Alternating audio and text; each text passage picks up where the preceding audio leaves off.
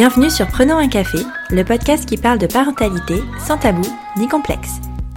Je suis Élise Bulté et je reçois chaque mardi un ou une humaine concernée de près ou de loin par la parentalité. Nous échangeons sur des sujets souvent éloignés des contes de fées, mais toujours passionnants et criants de vérité. La semaine dernière, en France, les sénateurs ont rejeté l'ouverture de la procréation médicalement assistée, aussi appelée PMA, aux femmes seules et aux couples de femmes. Cette mesure, qui était au cœur du projet de loi bioéthique, est pourtant promise depuis 2012, année de l'élection du président Hollande. Il l'avait promis lors de la campagne présidentielle. Le président Macron aussi l'avait promis. Pourtant, rien ne bouge. Pire, en 2021, une bande de personnes non concernées par le sujet manifeste pour que les couples homosexuels ne bénéficient pas du même droit que les couples hétérosexuels. Et ils obtiennent manifestement gain de cause. Prenons un café est un podcast qui accueille et a toujours accueilli toutes les familles, toutes les personnes, qu'elles soient parents ou pas, qu'elles soient composées de parents de même sexe ou non. Parce que le désir d'enfant ne devrait pas être régi par d'autres individus que ceux qui le vivent. Alors aujourd'hui, je suis extrêmement ravie de recevoir Constance. Constance est en couple avec Aude. Ensemble, elles ont quatre merveilleuses filles. Juliette, qui a 8 ans, et Apolline, Camille et Emma, qui ont 5 ans. Et oui, vous avez bien entendu. La famille de Constance est extraordinaire de bien des façons. Dans cet épisode, Constance nous parle de son désir d'enfant, de son parcours avec Aude pour les concevoir, de son combat pour les garder bien au chaud quand personne n'y croyait plus, et de sa façon de vivre ce bonheur qui n'est en aucun cas discutable. Depuis quelque temps, Constance se consacre également à ce qu'elle appelle son cinquième bébé, un podcast qui donne la parole à toutes ces familles extraordinaires et qui ne pouvaient pas porter de meilleur nom pour un si beau combat que les enfants vont bien. Tu pensais être seule à galérer? Mets tes écouteurs et prenons un café. Salut Constance Salut Bienvenue sur Prenons un café. Je suis super contente de te recevoir. Euh, on a déjà beaucoup échangé euh, avant puisque puisque tu es une podcasteuse toi aussi. Euh, mais je vais pas je vais pas spoiler. Je vais te laisser la primeur de la présentation. Est-ce que tu peux nous en dire un petit peu plus sur toi, s'il te plaît? Oui, bien sûr. Donc moi, je suis Constance. Je suis maman de quatre enfants. Je suis, j'ai une petite particularité. Enfin, en fait, j'en ai deux. la première particularité, c'est que je suis mariée avec une femme. Donc, maman de quatre enfants avec une femme, on le sait en France, c'est pas forcément simple. Et ma deuxième particularité, c'est que j'ai eu quatre enfants en deux grossesses. Donc, euh, une première grossesse simple et une deuxième grossesse triple. Waouh Est-ce que, je vais poser euh, une question que je pose euh, régulièrement à mes invités, est-ce que tu as toujours su que tu serais maman? Est-ce que tu as toujours voulu être maman? Alors oui, et c'est ça qui est assez euh, fou, c'est que d'aussi longtemps que je m'en souvienne, je pense que j'avais, euh, je pense que mes premiers souvenirs doivent dater de mes 3-4 ans. J'ai toujours su, voulu et été collée à des bébés parce que j'adorais les enfants. Et pour moi, je, même petite, j'avais le recul de me dire que j'avais une chance extraordinaire d'être une femme parce que je pourrais porter et avoir des enfants. Ah ouais? Et, et tu vois, je me souviens de ça, j'avais 4 ans. C'est fou que tu avais euh, déjà conscience que tu pouvais porter des enfants de, enfin de, de, de, ta féminité en fait, enfin féminité. Je vais pas dire féminité au sens, tu sais, euh, beauté tout ça, mais de, de ce, ce, pouvoir féminin là euh, de, de, de porter des enfants quoi. Exactement. J'en avais vraiment vraiment conscience au point que, enfin au point que j'étais fascinée par les femmes enceintes et que si on m'emmenait au parc, je collais toutes les femmes enceintes. J'étais ah fascinée. Et d'ailleurs, euh, j'ai un, un, seul regret, euh, je pense, enfin un vrai regret, c'est de ne jamais avoir travaillé dans ce monde-là. En fait, j'aurais aimé être sage-femme et je l'ai pas fait parce que mes parents sont dans le milieu médical et qui m'ont déconseillé de le milieu médical. Et euh, c'est un vrai, un vrai regret. Tu sais, il est jamais trop tard. je sais. je sais. Après, tu fais aujourd'hui des choses qui sont en lien aussi avec la parentalité, puisque ton podcast est en lien avec ça. Est-ce que tu peux déjà nous parler de, de ton podcast un petit peu? Oui, bien sûr. Donc en fait, j'ai créé le podcast, un podcast qui s'appelle Les enfants vont bien. Euh, en fait, le titre est une réponse à l'ensemble des gens qui peuvent penser qu'ils ont un droit de regard et un droit de savoir sur nos enfants, sur la façon dont on va les éduquer et surtout la façon dont ils vont grandir et ils vont se développer. Euh, je réponds, je réponds tout simplement à la manif pour tous en fait, qui, euh, voilà, qui, qui a encore à l'heure actuelle, sachant qu'il y a des nouveaux débats qui ont lieu en ce moment pour euh, en rapport avec la loi bio, la nouvelle loi bioéthique, qui, qui pensent encore qu'ils savent mieux que nous comment nos enfants vont grandir. Alors je vais pas te mmh. mentir, comme tous les parents, on se pose des questions, on essaie de faire au mieux, on n'a pas de certitude. Ce dont on est sûr, c'est qu'on les aime plus que tout. Ouais, c'est ça. Et il y a vraiment euh, derrière les parcours euh, de parents euh, de même sexe un désir tellement puissant, j'ai l'impression, et profond d'avoir ces enfants, mmh parce que parce que vous devez vous battre en fait pour les pour les concevoir et pour pour les. Enfin, c'est pas c'est pas tu peux pas avoir. Tu disais tout à l'heure un un accident entre guillemets euh, de, de, conception. Tu peux pas avoir de bébé surprise. C'est toujours une grosse volonté qui, en plus, euh, j'ai l'impression très questionnée. Euh, on va revenir au début puisque tu vois, tu disais que tu avais un fort désir de maternité. Pour toi, tu étais prête à, à, devenir maman très jeune? Ah complètement.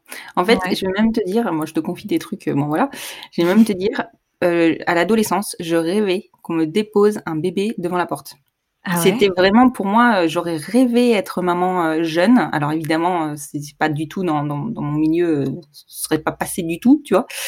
Euh, et puis c'est aussi le moment où j'ai commencé à comprendre, déjà à découvrir et à comprendre l'homosexualité.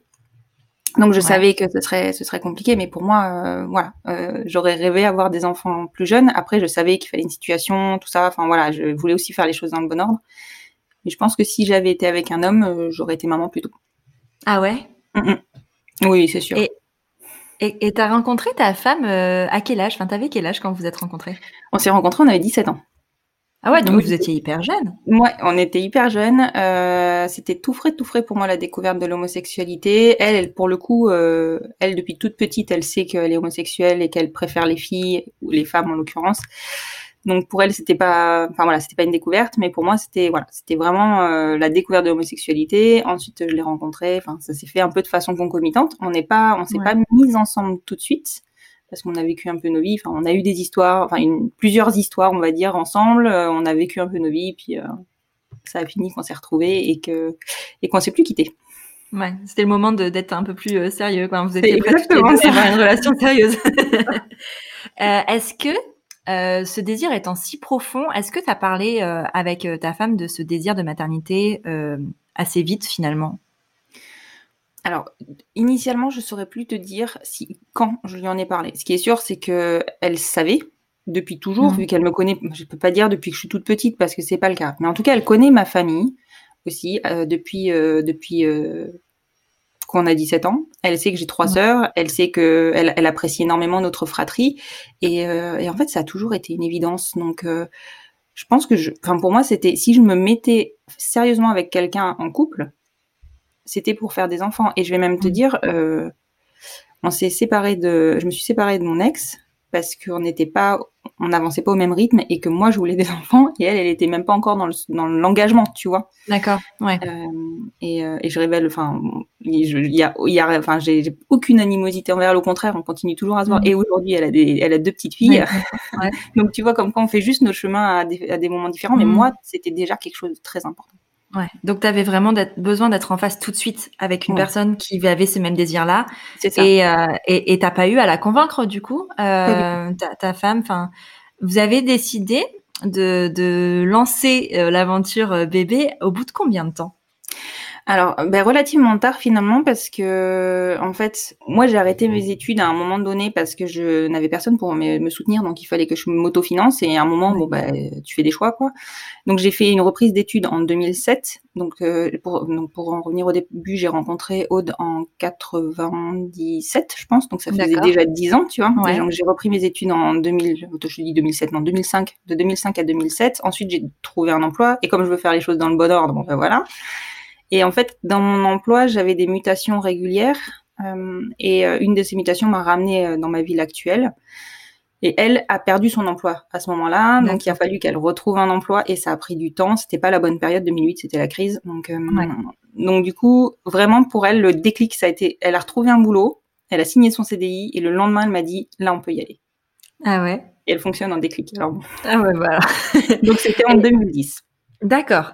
Et donc du coup, vous avez euh, vous avez entamé des démarches. Euh, comment comment tu t'es renseigné Est-ce que tu t'étais déjà renseigné en amont sur les possibilités qui s'offraient à toi pour concevoir un bébé ou pas? Alors non, parce que je suis plutôt du genre à ne pas vouloir euh, me projeter si je sais qu'il n'y a pas d'issue, parce que je mets trop d'espoir et derrière je sais que la, descente est pas bonne. Donc je m'étais, je savais, j'avais entendu, tu vois, c'était, ah, ça fait un peu, tu sais, légende urbaine. Ouais. C'était, c'est vraiment, euh, oui, il y a des gens qui sont partis à des endroits, qui ont réussi à faire des bébés comme ci, comme ça. Mais vraiment, ça faisait, enfin, t'avais vraiment l'impression à l'époque d'être une aventurière quand tu faisais ça. Ouais, complètement. et, euh, et, du coup, euh, j'avais par contre, euh, au moment où elle m'a dit OK, on se lance, donc c'était évidemment comme un peu tout le monde en début d'année, genre le 1er janvier, la résolution de cette année. La résolution, c'est ça. Et, et c'est là où j'ai commencé à regarder. J'ai trouvé un forum à l'époque qui s'appelait Homo et parents. Et alors avec, tu sais, enfin le truc, le, le forum à l'ancienne parce que c'était le forum. Enfin à ce moment-là, c'était comme ça. Et sur ce forum, il y avait des gens qui disaient, alors il y a beaucoup de gens qui passaient en insémination artisanale, et à l'époque, j'avais vraiment aucune idée de la méthode que je souhaitais employer, mais enfin qu'on souhaitait employer. Mais vraiment, alors pour le coup, c'est moi qui étais moteur en fait du truc parce que bah, on fonctionne un peu comme ça dans notre couple. Sur certains projets, c'est moi qui suis plus moteur, sur d'autres, c'est Aude. Enfin voilà. Mmh. Et euh, du coup, je me suis au départ, au départ, on s'est dit parce qu'il y a aussi une question d'argent, l'insémination artisanale, c'est plutôt pas mal. Oui, parce que ça coûte en soi pas, bah, ça coûte rien. Bah, en fait, ça coûte rien, sauf potentiellement si tu défrais le donneur pour ses déplacements, enfin si le donneur est pas dans ta ville, enfin tout ça, tout ça. Mais en vrai, ça coûte rien. Sauf que par contre, il y a, y a, ça coûte rien financièrement. Par contre, mmh. moralement, ça coûte. Ça, c'est, en tout cas, c'est ma vision des choses. Encore une fois, dans tous les couples que j'interviewe sur mon podcast, il y a beaucoup de personnes qui sont passées en insémination artisanale qui n'ont pas du tout la même perception des choses que moi. Ouais. Moi, à l'époque, euh, déjà trouver un donneur, limite, c'est difficile de rester sain dans sa tête à certains moments, tu vois. Parce qu'il y a des gens qui sont, enfin, qui te proposent des dons, mais juste, alors déjà, c'est eux qui mettent des conditions à la façon dont se fait le don. Je te laisse imaginer. Oh, sérieux? Oui. Il y a des gens qui ont peur de rien. non, il y a des gens qui ont peur de rien. Et puis surtout, en fait, le vrai risque, c'est que encore plus en 2010, la loi, aucune loi n'était passée. Ouais. Donc, euh, concrètement, sur un livret de famille, j'étais la seule maman. Et donc, la place du papa parce qu'on dit bien à ce moment-là papa, était vacante et donc prenable par n'importe qui. Ouais, il pouvait revendiquer ses droits et avec un test ADN voilà. être. Euh... Ouais, d'accord. Exactement. Mais je vais même te dire, ça va plus loin en fait. C'est ça que j'ai découvert après, c'est que c'est même pas que lui. Il y a n'importe quel homme. Alors je dis bien homme parce que n'importe quelle femme ça marcherait pas. N'importe quel homme qui décide de revendiquer la paternité d'un enfant dans les deux ans, il suffit qu'il se pointe à l'état civil en disant je suis le père de machin et on le note sur le livret de famille. À côté de ça, nous, on doit adopter nos enfants. Mais ils n'ont pas besoin de preuves ou quoi que ce soit. Enfin, je veux dire, euh, parce que bon, rien. tu sais, dans un couple hétéro où la maman euh, s'est retrouvée seule et ou a eu un enfant seul et qu'elle rencontre après quelqu'un qui veut adopter, là, tu dis, bon, ok, c'est, c'est, tu vois, euh, c'est, ça, ça se passe bien et il n'y a pas besoin de trucs de test ADN ou quoi. Mais alors, si c'est spontané comme ça, sans test, sans rien, enfin, c'est quand même assez fou. Mais oui, mais comme dans un couple hétéro, en fait, si tu rencontres quelqu'un dans la première année, ouais. en fait, alors je dis bien en fait, je te parle de deux ans, mais il y a une différence, il y a deux, il y a une distinction. Dans la première année, en fait, tu peux avoir l'autorité parentale et la reconnaissance de paternité. Et dans la deuxième année, en fait, euh, il y en a un des deux, je crois que tu n'as que l'autorité parentale. Mais je te dis peut-être des bêtises parce que je suis pas spécialiste. Mais bon, il y, a, y a, tu n'as pas la paternité ou pas comme ça, en fait. Mais dans la première année, si tu rencontres quelqu'un et que cette personne te dit j'aimerais adopter tes enfants, soit tu fais la démarche parce que ça a une valeur euh, morale, on va dire. Mais en vrai, ouais. s'il veut, il va à la, à la, à l'état civil, il dit je suis le père de tel enfant, on l'inscrit et c'est fini. Ah ouais, et sans consentement de la mère du coup. Et sans consentement de la mère. Et ça, c'est la mairie qui me l'a dit quand j'ai fait, quand on, a, on, on, est parti avec Aude sur, euh, euh, au moment de la naissance de notre première, faire une reconnaissance anticipée. Et elle m'a dit, mais vous savez, en fait, ce que vous faites, ça sert à rien. Hein. Et puis n'importe quel homme qui passerait, mais comme ça, hein, n'importe quel homme qui passerait pourrait déclarer votre enfant, euh, ça sert strictement à rien. Et là, tu sais, tu prends une claque, tu te dis, wow, quoi? Et et c'est fou, fou, quoi. C'est fou. Parce que tu vois, moi, enfin, quand on a eu notre fille, nous, euh, on n'est pas mariés. Mmh. Et, euh, et, en fait, on nous avait dit de faire euh, cette reconnaissance anticipée euh, en cas, euh, au cas où il pouvait, il m'arrivait quelque chose, tu sais, genre ouais. à l'accouchement, s'il y avait un problème, pour qu'on soit sûr que que ce soit bien lui le père, en fait. Ouais. Euh, mais enfin, du coup, moi, je pensais que c'était vraiment très très utile de faire ça. Ah, mais c'est utile, mais c'est utile dans ton cas. Dans le nôtre, ah oui, parce que c'est un homme, d'accord. Voilà. Okay. Donc, donc, moi, la seule chose que ça permettait en fait, c'était de faire effectivement parce que nous on voulait pas, parce que du coup l'enfant s'il n'y a pas de reconnaissance anticipée est considéré pupille d'État, donc derrière il faut mmh. euh, faire des démarches pour ouais. euh, récupérer la garde de l'enfant. Nous, la démarche qui aurait été faite, ça aurait été de donner l'enfant à mes parents. D'accord. Par défaut, oui. c'est ça en fait. D'accord. Mais alors qu'en fait, vous avez choisi de faire un enfant ensemble et que en soi, si t'arrivait quelque chose euh, à l'accouchement, ce serait à, à Aude, donc du coup, d'avoir la garde dans toute logique. Ça, c'est la logique. Ouais. c'est pas la loi. Quand même assez dingue. mais... Et encore aujourd'hui avec le mariage? Et encore aujourd'hui avec le mariage. D'accord. Donc ça n'a pas mariage, de valeur euh, finalement. Bah, il a une, en fait, la, la loi pour le mariage pour tous, en fait, ce qu'elle a apporté comme comme vraie valeur. Alors après, c'est clair que quelque part, au niveau moral, c'est pas, c'est pas éthique. Enfin, on n'est pas, on n'est pas dedans. Mais en tout cas, elle nous permet d'adopter nos enfants. Ouais. Donc la deuxième maman ou le deuxième papa est une reconnaissance et puisse être noté sur le livret de famille en tant que, j'insiste parce que c'est hyper important aujourd'hui, il y a encore plein de notaires qui sont pas au courant, en tant que deuxième parent et pas en tant que parent sur les, c'est écrit sur les livrets de famille. Maintenant, tu n'as plus euh, époux, épouse ou femme et mari. C'est vraiment premier, enfin, parent 1 et parent 2. Exactement. Mais en fait, il y a deux types d'adoption qui existent en France. Et euh, elles ont des points de différence qui sont assez euh, importants. Bon, alors, évidemment, on n'a pas envie de penser à ça, mais c'est en termes d'héritage, en termes de mmh. reconnaissance. Enfin, il y a pas mal de trucs, voilà. Et l'adoption plénière, en fait, vient effacer l'acte de naissance initial. Alors ça aussi, c'est un point qui est pas forcément facile à admettre, mais bon, elle efface l'acte de naissance initial pour le recréer avec les deux parents. D'accord. Alors que l'adoption euh, simple, euh, c'est une mention qui est apportée sur le côté de ton acte de naissance avec euh, bah, l'adoption. Donc c'est marqué parent adoptant finalement. Sauf que mmh. pour nous, la vraie vie, c'est pas ça. Non, pas vous avez fait vos enfants ensemble. Voilà.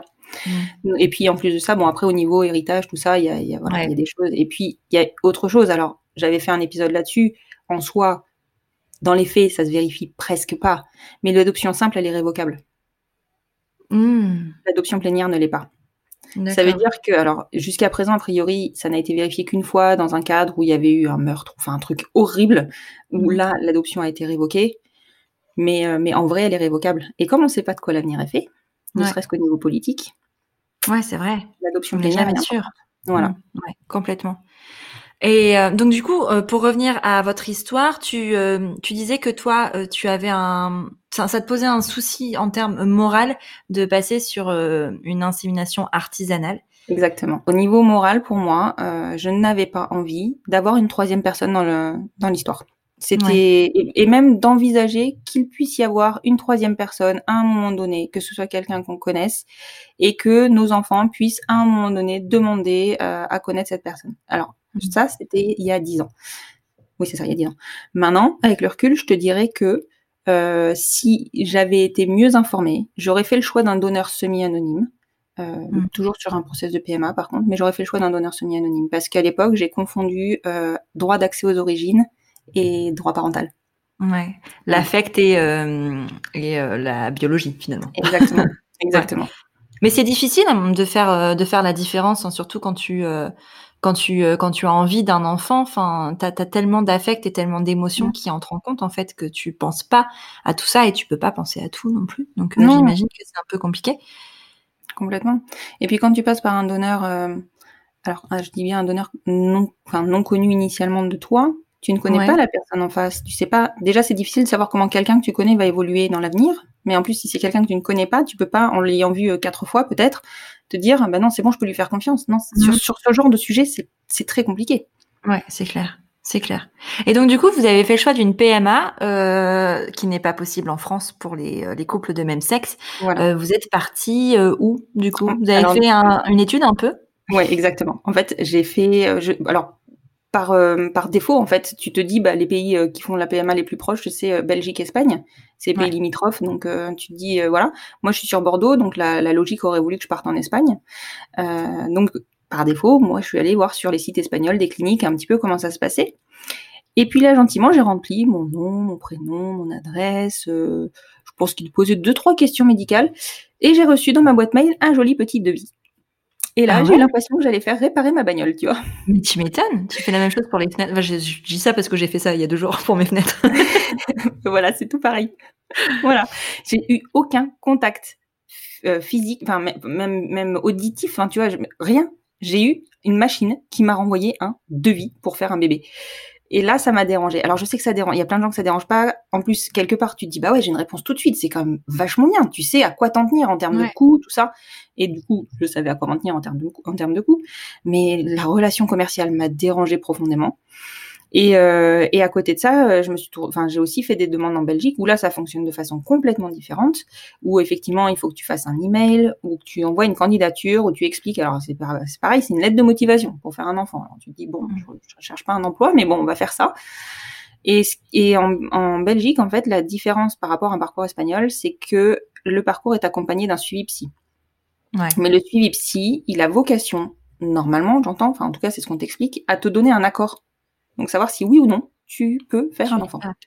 Ce qu'on ne fait pas avec un couple hétérosexuel. Absolument pas. Et avec le recul, tu vois, une fois qu'on a fait notre choix de parcours, euh, que effectivement nous sommes donc passés par la Belgique, déjà bêtement parce que j'ai eu quelqu'un au téléphone, qu'on m'a proposé euh, un rendez-vous relativement rapide.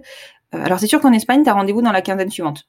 En ah Espagne, on te dit, bah ouais, en fait, ils ont, ils sont hyper bien organisés, soyons clairs. Hmm. Tu veux faire un bébé vite, entre guillemets, tu veux pas de délai, tu pars en Espagne.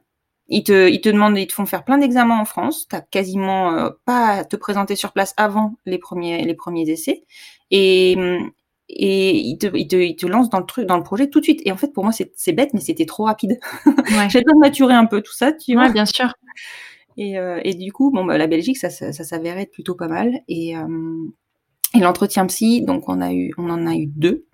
Et en fait, ce que j'ai compris plus tard, parce qu'au bout d'un moment, je me suis quand même permis de leur poser la question de savoir pourquoi. Euh, pourquoi un entretien psy pour nos couples et pas pour les autres couples Et là, ils m'ont dit, mais non, mais en fait, euh, vous vous trompez.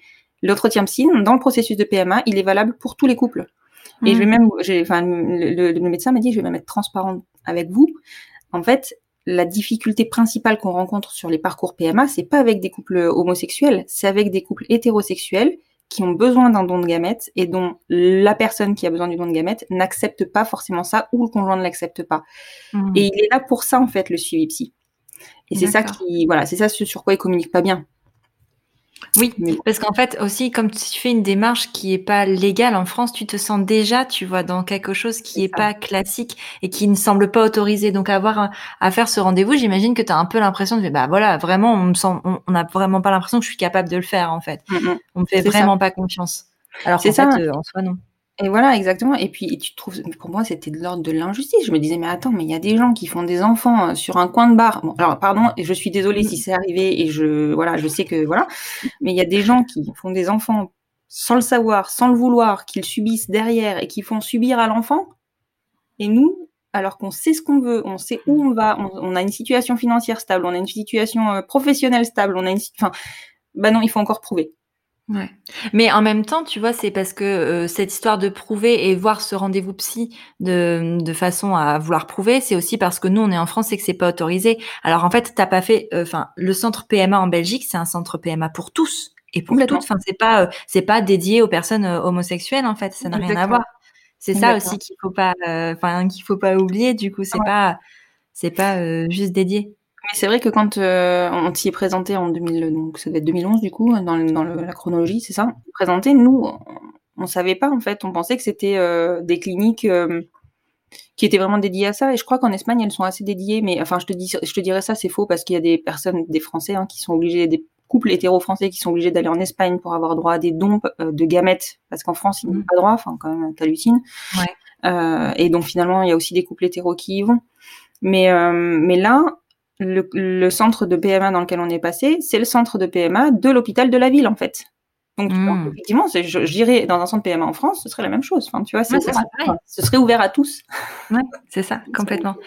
Et alors, une fois que vous avez fait vos rendez-vous psy, vous êtes lancé tout de suite? Enfin, ça s'est enchaîné après les rendez-vous. Euh, comment ça se passe d'ailleurs? Parce que bon, on a déjà fait un enregistrement avec, euh, bah, tu les as reçus aussi de en plus, avec euh, Clémence et Anaïs, où elles parlaient justement de leur parcours et de un peu comment ça se passait euh, sur euh, sur tout ça. Mais si tu peux nous faire un, un, petit rappel de comment ça se passe, euh, la sélection euh, du donneur, est-ce que, enfin, c'est sur quels critères mhm. En Belgique, donc c'est un donneur anonyme. Tu, tu en parlais juste avant. tu peux pas avoir de tu peux pas avoir de, de donneur. Enfin, semi-anonyme. Semi-anonyme, ouais. C'est Alors en fait, ça se passe? euh, voilà, alors je vais t'expliquer comment ça se passe. Il y a plein de choses qui ont changé dans les lois, donc euh, du coup au niveau des donneurs c'est un peu différent maintenant, euh, et c'est vrai qu'on est tributaire de ça nous en, France. donc moi j'ai pris, j'ai commencé mon parcours, enfin bon, nous, nous avons commencé notre parcours en 2011, en septembre 2011. la partie la plus compliquée du parcours en fait pour les Français, c'est pas de trouver une clinique, c'est pas de se décider. Alors évidemment on doit répondre à plein de questions. En fait on est déjà parents de nos enfants avant parce qu'on prend des décisions pour nos enfants en amont de mmh. leur conception. Euh, donc la première, la partie la plus difficile, c'est de trouver en France un gynécologue qui va bien vouloir te suivre, parce qu'en fait, euh, la, clinique, elle va te faire, elle va te dire, faut que tu prennes tel traitement, telle chose, tel machin, à telle, à telle heure, telle, voilà, elle va te donner tout euh, tout un tout un listing et une chronologie à, respecter. Mais par contre pour avoir le traitement tu peux pas te pointer dans une pharmacie et dire bonjour je voudrais bien ça s'il vous plaît. Non ça marche pas. C'est c'est des c'est des des médicaments je te parle dans le cadre d'une stimulation, évidemment, ce sont des comprimés qui sont qui sont sur ordonnance, donc il faut que tu trouves quelqu'un qui puisse te faire une ordonnance. Et ça, c'est pas la partie la plus simple. Alors justement, dans mon épisode d'aujourd'hui, tu vois, je, je disais que finalement, il y en a quand même beaucoup, beaucoup, beaucoup des personnes dans les professions médicales qui travaillent dans l'ombre pour nous et qui nous suivent. Mais il y en a aussi qui le font pas et qui te font vraiment ressentir que tu n'es pas à ta place. Après, c'est une question de conviction.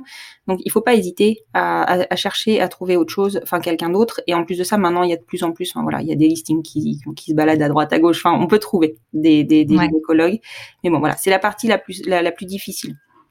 Ensuite, une fois que tu te présentes en Belgique, ils vont te dire, voilà, ils te, ils, il, te pose plein de questions en fait sur euh, la façon dont fonctionne ton cycle, si tu as déjà eu des soucis, enfin voilà. En fait, ils font un gros bilan médical et prescrivent en fonction de ça des examens à faire en France. Dont euh, alors ça c'est propre à chaque clinique, mais bon moi en l'occurrence je devais passer une hystérosalpingographie, euh, faire des échographies de stimulation ovarienne, vérifier j'avais un kyste, vérifier qu'il était là plus là, enfin bon, voilà. Donc j'avais pas mal de, de, choses à faire. Donc en soi, si tu as en face de en face de toi un centre d'imagerie médicale qui est réactif, bah, ça peut être fait en 15 jours et tu commences ton cycle sur le cycle suivant. Ouais, ça peut être très vite. Ça peut aller très vite. Enfin, je dis sur le cycle suivant. C'est pas tout à fait vrai parce qu'en fait, ils veulent te revoir avec les résultats pour étudier, mettre en place le protocole adapté et tu commences sur le cycle d'après. Moi, pour te dire, j'ai eu mon premier rendez-vous en septembre. J'ai fait ma première insémination en novembre. Ah oui, c'est hyper rapide. Hyper rapide. C'est hyper rapide. Euh, et donc, euh, en, en plus, ils sont, enfin, je, je, je rebondis sur euh, les cliniques, ils sont hyper arrangeants, ils savent combien de l'étranger, ils calent tous les rendez-vous les uns à la suite des autres pour euh, ne pas te faire rester trop longtemps.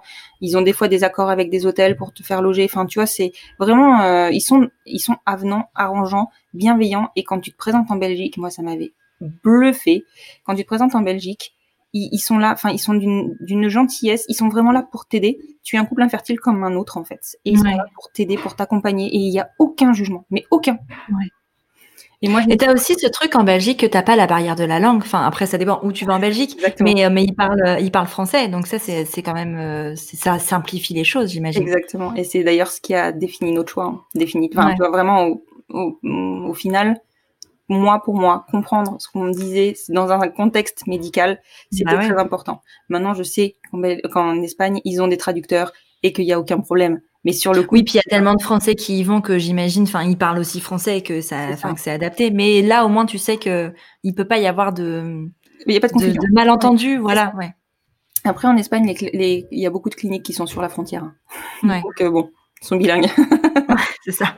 C'est de l'Espagne parce que géographiquement, quoi. Voilà. mais, mais bon. ouais. Bref.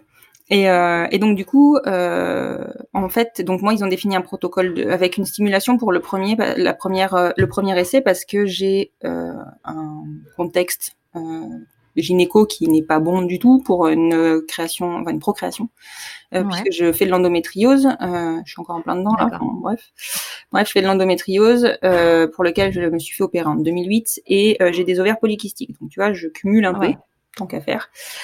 Et en fait, donc ils m'ont dit on teste une stimulation pour pour surtout pour être sûr que vous ovulez. Hmm. Donc ils, ils, ont voilà premier cycle de test.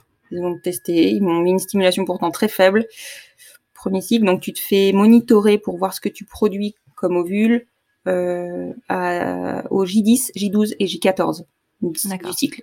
Et en fait, J10, il voit à peu près ce que ça donne, combien il y en a. J12, il voit si s'ils sont matures ou pas et s'il faut déclencher l'ovulation. Et J14, c'est quasiment sûr que tu pars dans les 36 heures. Donc c'est hyper précis. Tu déclenches l'ovulation, tu pars dans les 36 heures.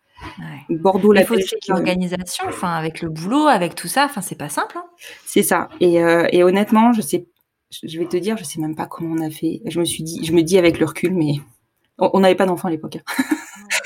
on est parti sur une demi-journée. En fait, moi, je travaille dans le commerce, et donc euh, tu parles, et mhm. puis tu peux pas maîtriser. Alors, tu peux être sûr que si tu cherches à maîtriser un cycle, c'est le c'est le mois où ton cycle il est euh, il fait n'importe quoi. c'est pas chercher, ça ne marche pas. Et, euh, et nous, on est parti, on a réussi à partir en fait. Donc, le truc qui a été compliqué, c'est qu'à J10, ils m'ont compté 17 follicules, donc c'est énorme. Mhm. sur les 17 follicules, ils m'en ont annoncé 5 matures à J10 donc euh, ils m'ont dit vous déclenchez maintenant, vous êtes là dans deux jours. Enfin du coup 36 heures après. Donc on était, euh, il devait être midi, donc tu vois ça faisait le, le, surlendemain matin.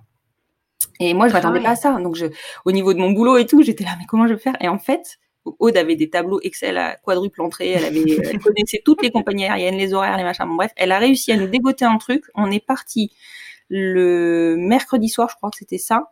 On est rentré le jeudi à midi, à 14h, j'étais au boulot. Mais non. incroyable. et, et, et l'insémination avait eu lieu.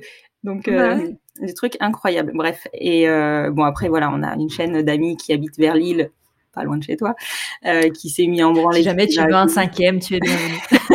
C'est gentil.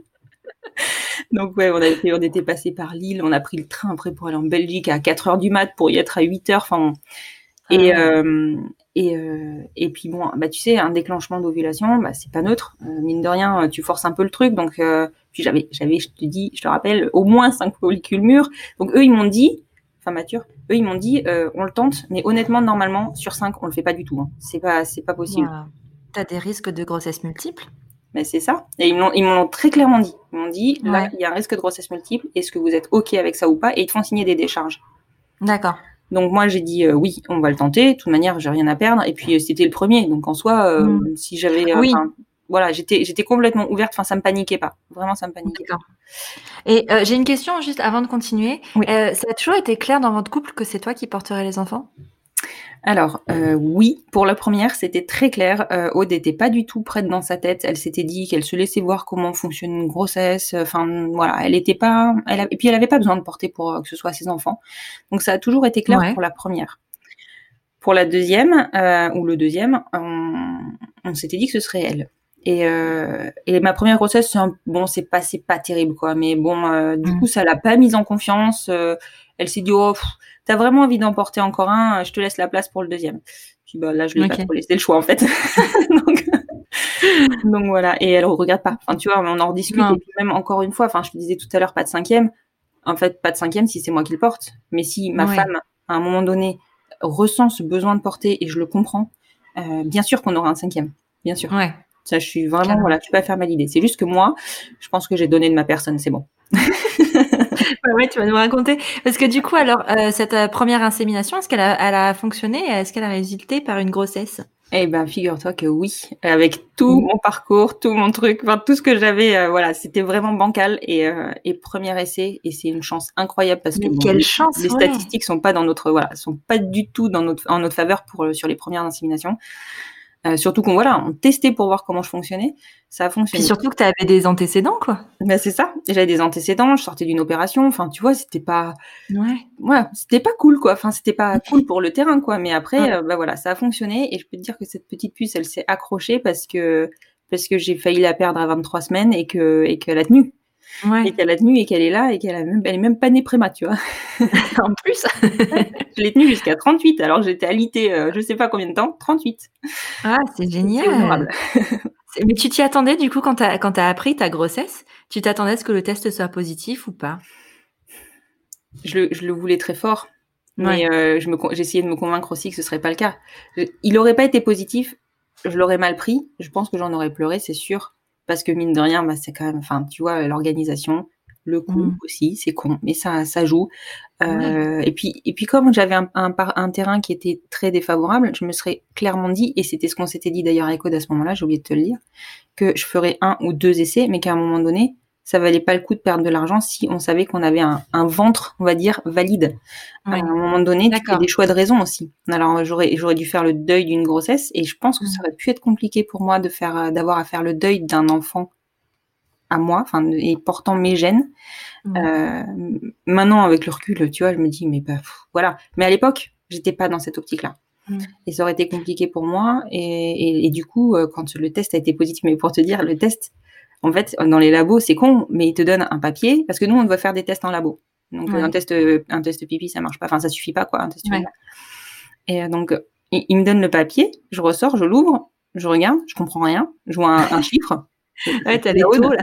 des trucs de taux, en plus, je m'étais pas renseignée. Autant tu te renseignes sur tout ce qui se passe avant, autant le test, tu te renseignes pas. Quoi. Mais en même temps, on te dit que c'est clair, enfin que c'est soit une barre, soit deux barres, mais tu crois que c'est pareil sur la prise de sang. Exactement ça. Moi, je m'attendais à ce qui marque positif. Bah oui, vous êtes enceinte. je sais pas, soyez clair.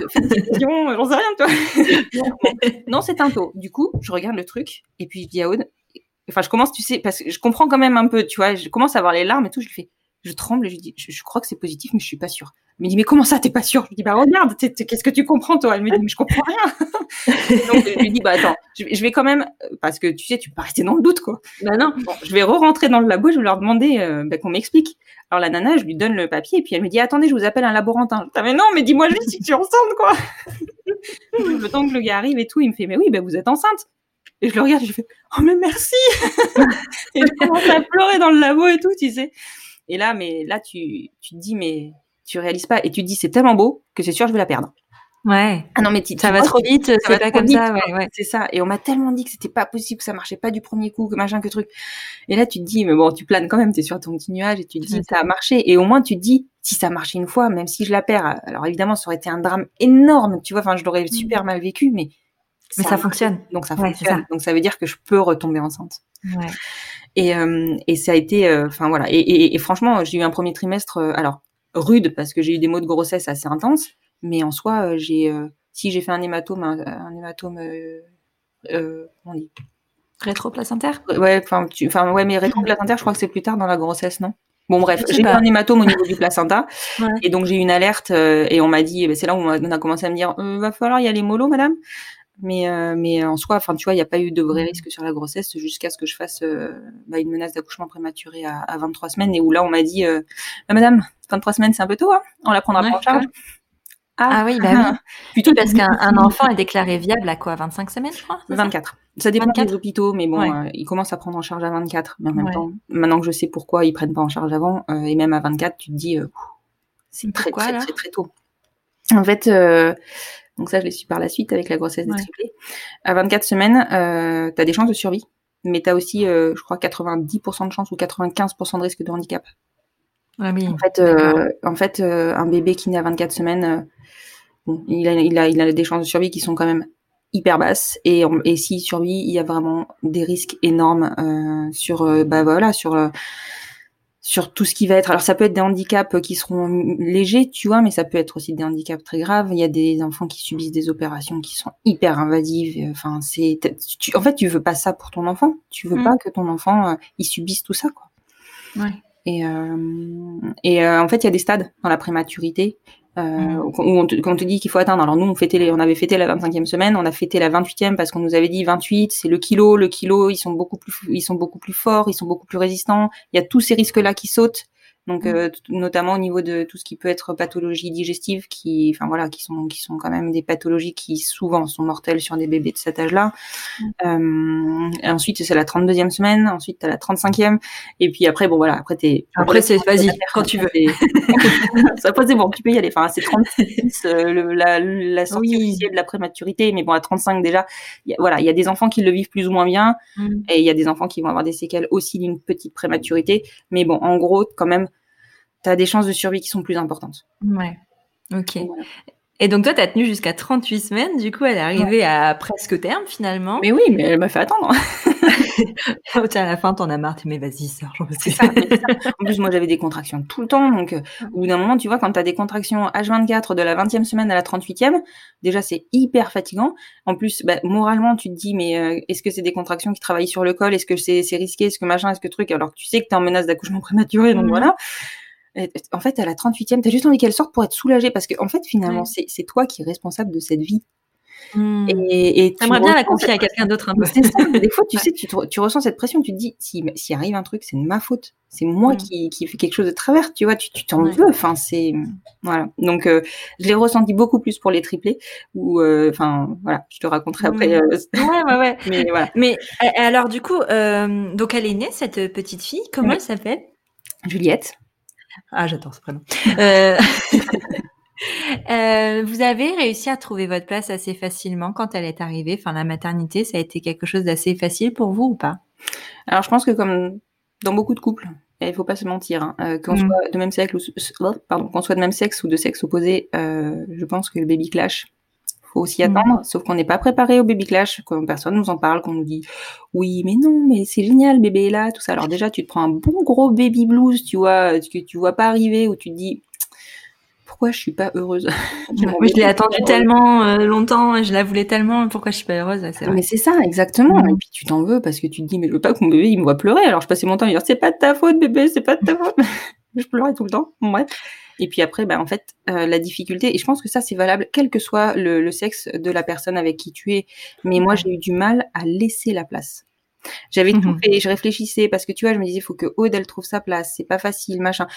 Euh, je voulais, du coup, j'avais même pas réfléchi à l'allaitement dans le sens où je me disais si j'allaite, je prends encore plus de place. Donc je veux qu'elle trouve sa place, donc elle va, enfin, on va donner des biberons. Enfin, tu vois, c'était vraiment une réflexion globale où je me disais il faut que les rapports soient équilibrés. Et puis à l'époque, je sais pas pourquoi, j'étais obnubilée par l'équilibre, donc il fallait que ce soit équilibré pour qu'elle trouve sa place.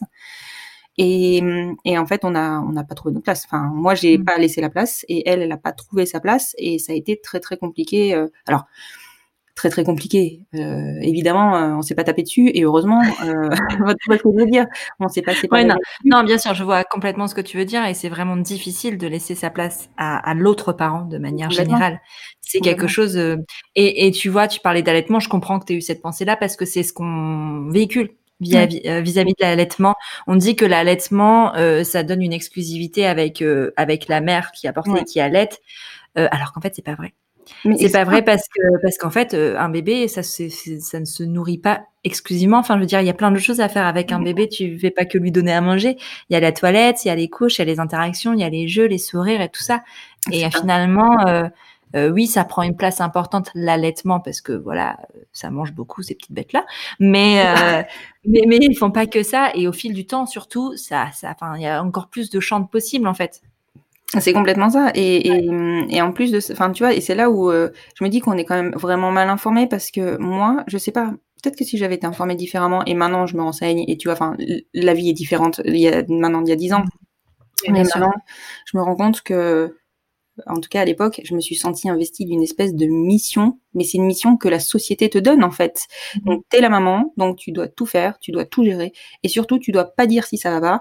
Et et, moi, je voulais, je, voulais absolument, enfin, je sais pas, j'avais un mythe de la mère idéale que j'ai toujours d'ailleurs, et j'ai beaucoup de mal à m'en séparer, et euh, où, je suis persuadée que ce que je fais, c'est pas, c'est pas ce qu'il faut. Et alors que je passe mon temps à dire à mes copines que la meilleure mère que puisse avoir un bébé, c'est elle, parce que c'est elle qui est leur maman. Enfin, tu vois. Exactement. Et, qu'elles font, enfin voilà, et qu'il y a, y, a, y a, pas à tortiller. C'est leur choix. Ce qu'elles font, c'est voilà, c'est réfléchi, c'est par rapport à leur enfant, et, et c'est le meilleur choix qu'elles puissent faire puisque c'est leur choix. Mais moi, je suis pas capable de me l'appliquer. ah mais c'est toujours plus difficile, je trouve, de s'appliquer euh, les conseils à soi-même et, euh, et d'en être convaincu. Mais après, c'est un cheminement. Hein. C'est simplement un cheminement et, et euh, si c'est pas encore le cas, ça finira par arriver parce que parce que tu te renseignes et parce que tu chemines et que tu avances et que tu es fille aussi. Mm, mm. on va passer à, à cette deuxième grossesse malgré les difficultés. alors non, j'ai une autre question. Parce que ta fille, ta première fille est née en 2012 du coup. Ma première fille est née en 2012, donc Aude n'a aucun droit.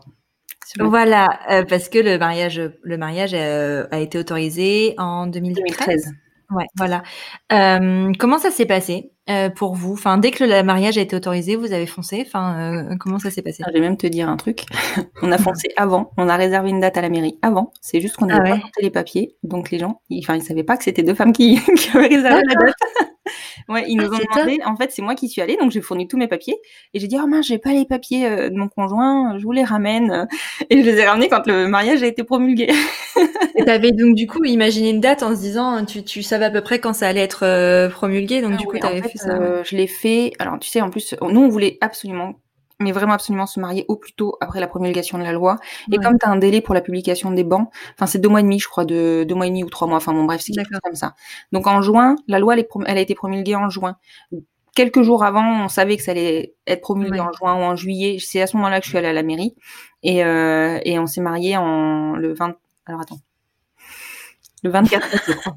On sait jamais avec on sait jamais si c'est le 23 ou le 24 parce qu'en fait le terme de ma fille c'était le 23 août ou le 24 mmh. et notre mariage c'était le 24 ou le 23. Enfin bon, on sait on sait euh, voilà, c'est c'est la même date. Donc on sait jamais. Mais je crois que c'est le 24 août, on s'est marié le 24 août. Donc tu vois, ça faisait quasiment pile euh, deux mois euh, après la promulgation de la loi. On a été un des premiers couples mariés en France. Euh, en France, à Bordeaux, je te dis, parce qu'en France, il y a eu des, des, mariages bien avant nous.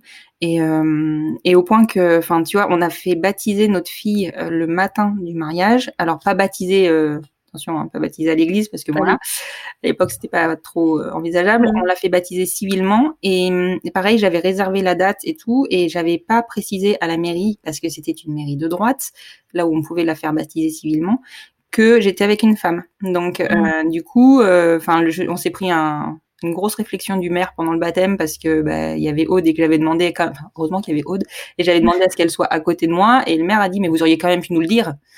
Bah, comment te dire que c'est un peu compliqué de te dire ça quand euh, le ça. voilà. Et c'est le même maire qui vous a marié? Non, non. En fait, euh, il n'y a pas de baptême civil sur Bordeaux. Euh, à hmm. l'époque, Alain Juppé euh, était complètement contre. Donc, j'ai, on était sur, sur une commune autour de Bordeaux. Et, et vraiment, heureusement que c'est pas lui qui nous a mariés parce que je pense que ça se serait pas très très bien passé. Et par contre, sur Bordeaux, on a été. Alors, évidemment, Alain Juppé en contre à l'époque le mariage pour tous. du hmm. coup, c'est pas lui qui nous a mariés. Puis, de toute manière, je crois qu'il faisait pas de mariage. Mais l'adjoint qu'on a eu a été top. Mais vraiment, on a eu un adjoint qui nous a fait un petit discours euh, super euh, super avenant, en disant que lui, il aurait, enfin voilà, c'est un des mariages comme ça, il voudrait en célébrer tous les jours. C'était c'était super mignon. Et, euh, et surtout, on avait Juliette avec nous, donc enfin, voilà. Et puis Juliette, bon, c'est ma fille, mais bon, elle est trop belle. bah oui, tu avais une symbolique vraiment encore plus plus forte finalement que. C'est ça. Le petit bout, elle avait un an et voilà, c'était vraiment, enfin, du coup, c'était clair le pourquoi on se mariait, mais on se serait marié à, un moment donné ou un autre. Mais là, on se mariait pour ça et après derrière, on a lancé les démarches d'adoption. Alors ça a été assez épique parce que bah voilà, la loi venait de sortir, donc personne quand je dis personne, c'est même le tribunal d'instance ne savait pas à quoi on avait droit comme type d'adoption, les fameuses deux adoptions mmh. auxquelles on avait droit. Pour te dire, ils nous ont envoyé les dossiers des deux, ils nous ont dit vous complétez les deux, on verra au moment. D'accord. Ouais. Donc on a complété les deux dossiers. Le notaire savait pas non plus. Il nous a fait signer le. Donc on a un document à, à faire remplir pour un consentement à l'adoption. Enfin, bah, justement le consentement à l'adoption. Donc c'est le notaire qui le rédige et derrière on doit euh, valide avec lui la non-rétractation de ce consentement pour pouvoir ensuite envoyer le dossier pour l'adoption. Et en fait, initialement, et c'est ça qui a été très compliqué pour moi, pour moi personnellement, maman biologique de mes enfants, euh, ça nous a été vendu en nous disant, et c'était volontaire, hein, euh, c'est pas un consentement à l'adoption, en fait, c'est un, une renonciation, une renonciation euh, à votre statut de mère biologique. Donc, puisqu'on va réécrire l'acte de naissance, tu deviens mère adoptante. Ouais, d'accord. Toutes les deux, donc. Oui, tu, tu, tu vois ce que ça peut représenter. Alors, bah, c'est quand même, euh, enfin, c'est ouais, tu renonces à, à, à ta maternité. C'est comme si tu reniais totalement d'avoir porté, en fait. Voilà, c'est ça. Et en plus de ça, enfin, moi, le, gros problème, c'est que je me disais, alors, attends, parce que Aude, elle est pas encore reconnue. Euh, moi, je viens de renoncer à ma, à ma maternité, enfin, à mes droits de mère biologique. Qu'est-ce qui se passe si dans les deux mois, il se passe un truc? Mhm. qu'est-ce qui se passe pour Juliette? Enfin, elle, va à qui? Enfin, tu vois, c'était hyper compliqué. Enfin, alors qu'en fait, en vrai, dans les faits, c'est pas du tout ça. Finalement, c'est juste mhm. un consentement de la mère biologique à l'adoption par la mère euh, adoptante. Mais, à l'époque, c'est ça qui nous ont qui nous ont vendu quoi. Et, euh, et là, ça, je me souviens que le jour où je l'ai signé, j'ai pleuré parce que vraiment, c'était dur. Mhm. C'était vraiment. Tu m'étonnes. Ouais, c'est c'est un acte quand même assez particulier. Enfin, c'est fort en termes de sens en fait. Exactement. Et, et, là, je me suis dit, mais c'est encore une fois, je me suis dit, mais c'est injuste Alors, je suis mmh. pas dans la revendication euh, des droits, euh, tu vois. Enfin, je milite à, à, ma façon avec mon podcast, mais je suis pas, je suis pas, euh, voilà, je suis pas une militante. Mais là, je, trouve ça tellement injuste. Je me suis dit, bon, bref. Déjà, tu payes, hein, soyons clairs. Donc encore un truc que tu, tu raques, hein, soyons clairs. donc bon, après voilà, c'est comme ça, c'est comme ça. C'est, je vais pas, je vais pas m'offusquer. voilà, on a, on a la chance de pouvoir le faire, on l'a fait. Mais mais il y a, y a, quand même des gens qui peuvent pas adopter leurs enfants parce qu'ils n'ont pas les fonds pour les adopter. Ouais. Voilà. C'est quand même assez impressionnant. Hein. Donc ouais. Et alors, euh, vous êtes lancé ensuite dans une deuxième grossesse. Vous êtes allé au même endroit, vous avez fait la même démarche Oui, alors exactement. En fait, euh, on s'est lancé dans la deuxième, euh, dans les, les, numéros 2, enfin, le numéro 2. La deuxième grossesse. Voilà, la deuxième grossesse. Euh, on s'est dit, enfin ça s'était tellement bien passé la première fois qu'on s'est dit, bah attends, on va, on va, on va remettre la même, hein, on va refaire la même en une fois, nickel, tout pareil. Mettez-moi la même s'il vous plaît. la même recette. Voilà, ça a bien marché. En plus, elle est magnifique. Donc si vous pouvez me mettre le même donneur, ce sera. Mais, mais, parce que quand tu euh, quand tu fais une PMA comme ça à l'étranger avec don de gamètes, tu réserves un certain nombre de gamètes, non? Alors en fait ça c'est pareil, ça dépend. C'est vrai qu'on a on a évoqué tout à l'heure, on en a on en a pas ça dépend des, cliniques. Moi, ma clinique, euh, je ne pouvais rien choisir du donneur. finalement, c'est ah bon? pas plus mal. C'est eux qui choisissent. En fait, ils te faisaient remplir une petite fiche où en fait ils te demandaient euh, les, critères physiques de la deuxième maman. Donc Aude, petite, petite, euh, brune, aux yeux bruns. voilà, tu vois, bon, quand tu vois ma fille, je pense qu'ils n'ont pas trouvé au Danemark parce que pour le coup ils se fournissent au Danemark. Je pense qu'ils n'ont pas trouvé au Danemark de petits bruns aux yeux bruns. Donc ils prendre un grand blond aux yeux bleus. Mais bon bref, c'est pas très grave. Euh, et donc normalement en fait ils se calent le plus possible à la deuxième maman pour que l'enfant ressemble au couple, tu vois. Mais par contre ils te garantissent pas. Euh, donc d'une fois sur l'autre sur tes essais t'as pas forcément le même donneur. D'accord. Et ils te garantissent pas si tu, ton premier essai euh, à fonctionner, que tu puisses avoir le même, donneur, le même donneur pour le deuxième essai. Et tu peux pas choisir parce que pour le coup j'ai un couple de copines qui euh, qui elles ont, un nombre défini. Ça dépend. Euh, je crois que c'est 6, enfin un truc comme ça. Et, euh, et du coup là ça a marché pour enfin elles ont elles ont eu un premier enfant mais si pour leur deuxième enfant, ouais, c'est trop cool. et et ben pour leur deuxième enfant, elles peuvent utiliser les gamètes qui n'ont pas été utilisées en fait. Donc du coup, ce sera le même donneur. Oui, voilà. Alors en fait, ça, ça, dépend vraiment des cliniques. Moi, je te dis, ma clinique c'est comme ça. Après, ma clinique c'est comme ça pour la simple et bonne raison que bah, elle est pas chère ma clinique et que quand tu, enfin, tu vois, il y a plein de choses que tu payes. En fait, c'est c'est horrible de dire ça comme ça, mais quand tu choisis un donneur, tu as des options et tu payes c'est comme les hôtels. c'est ça.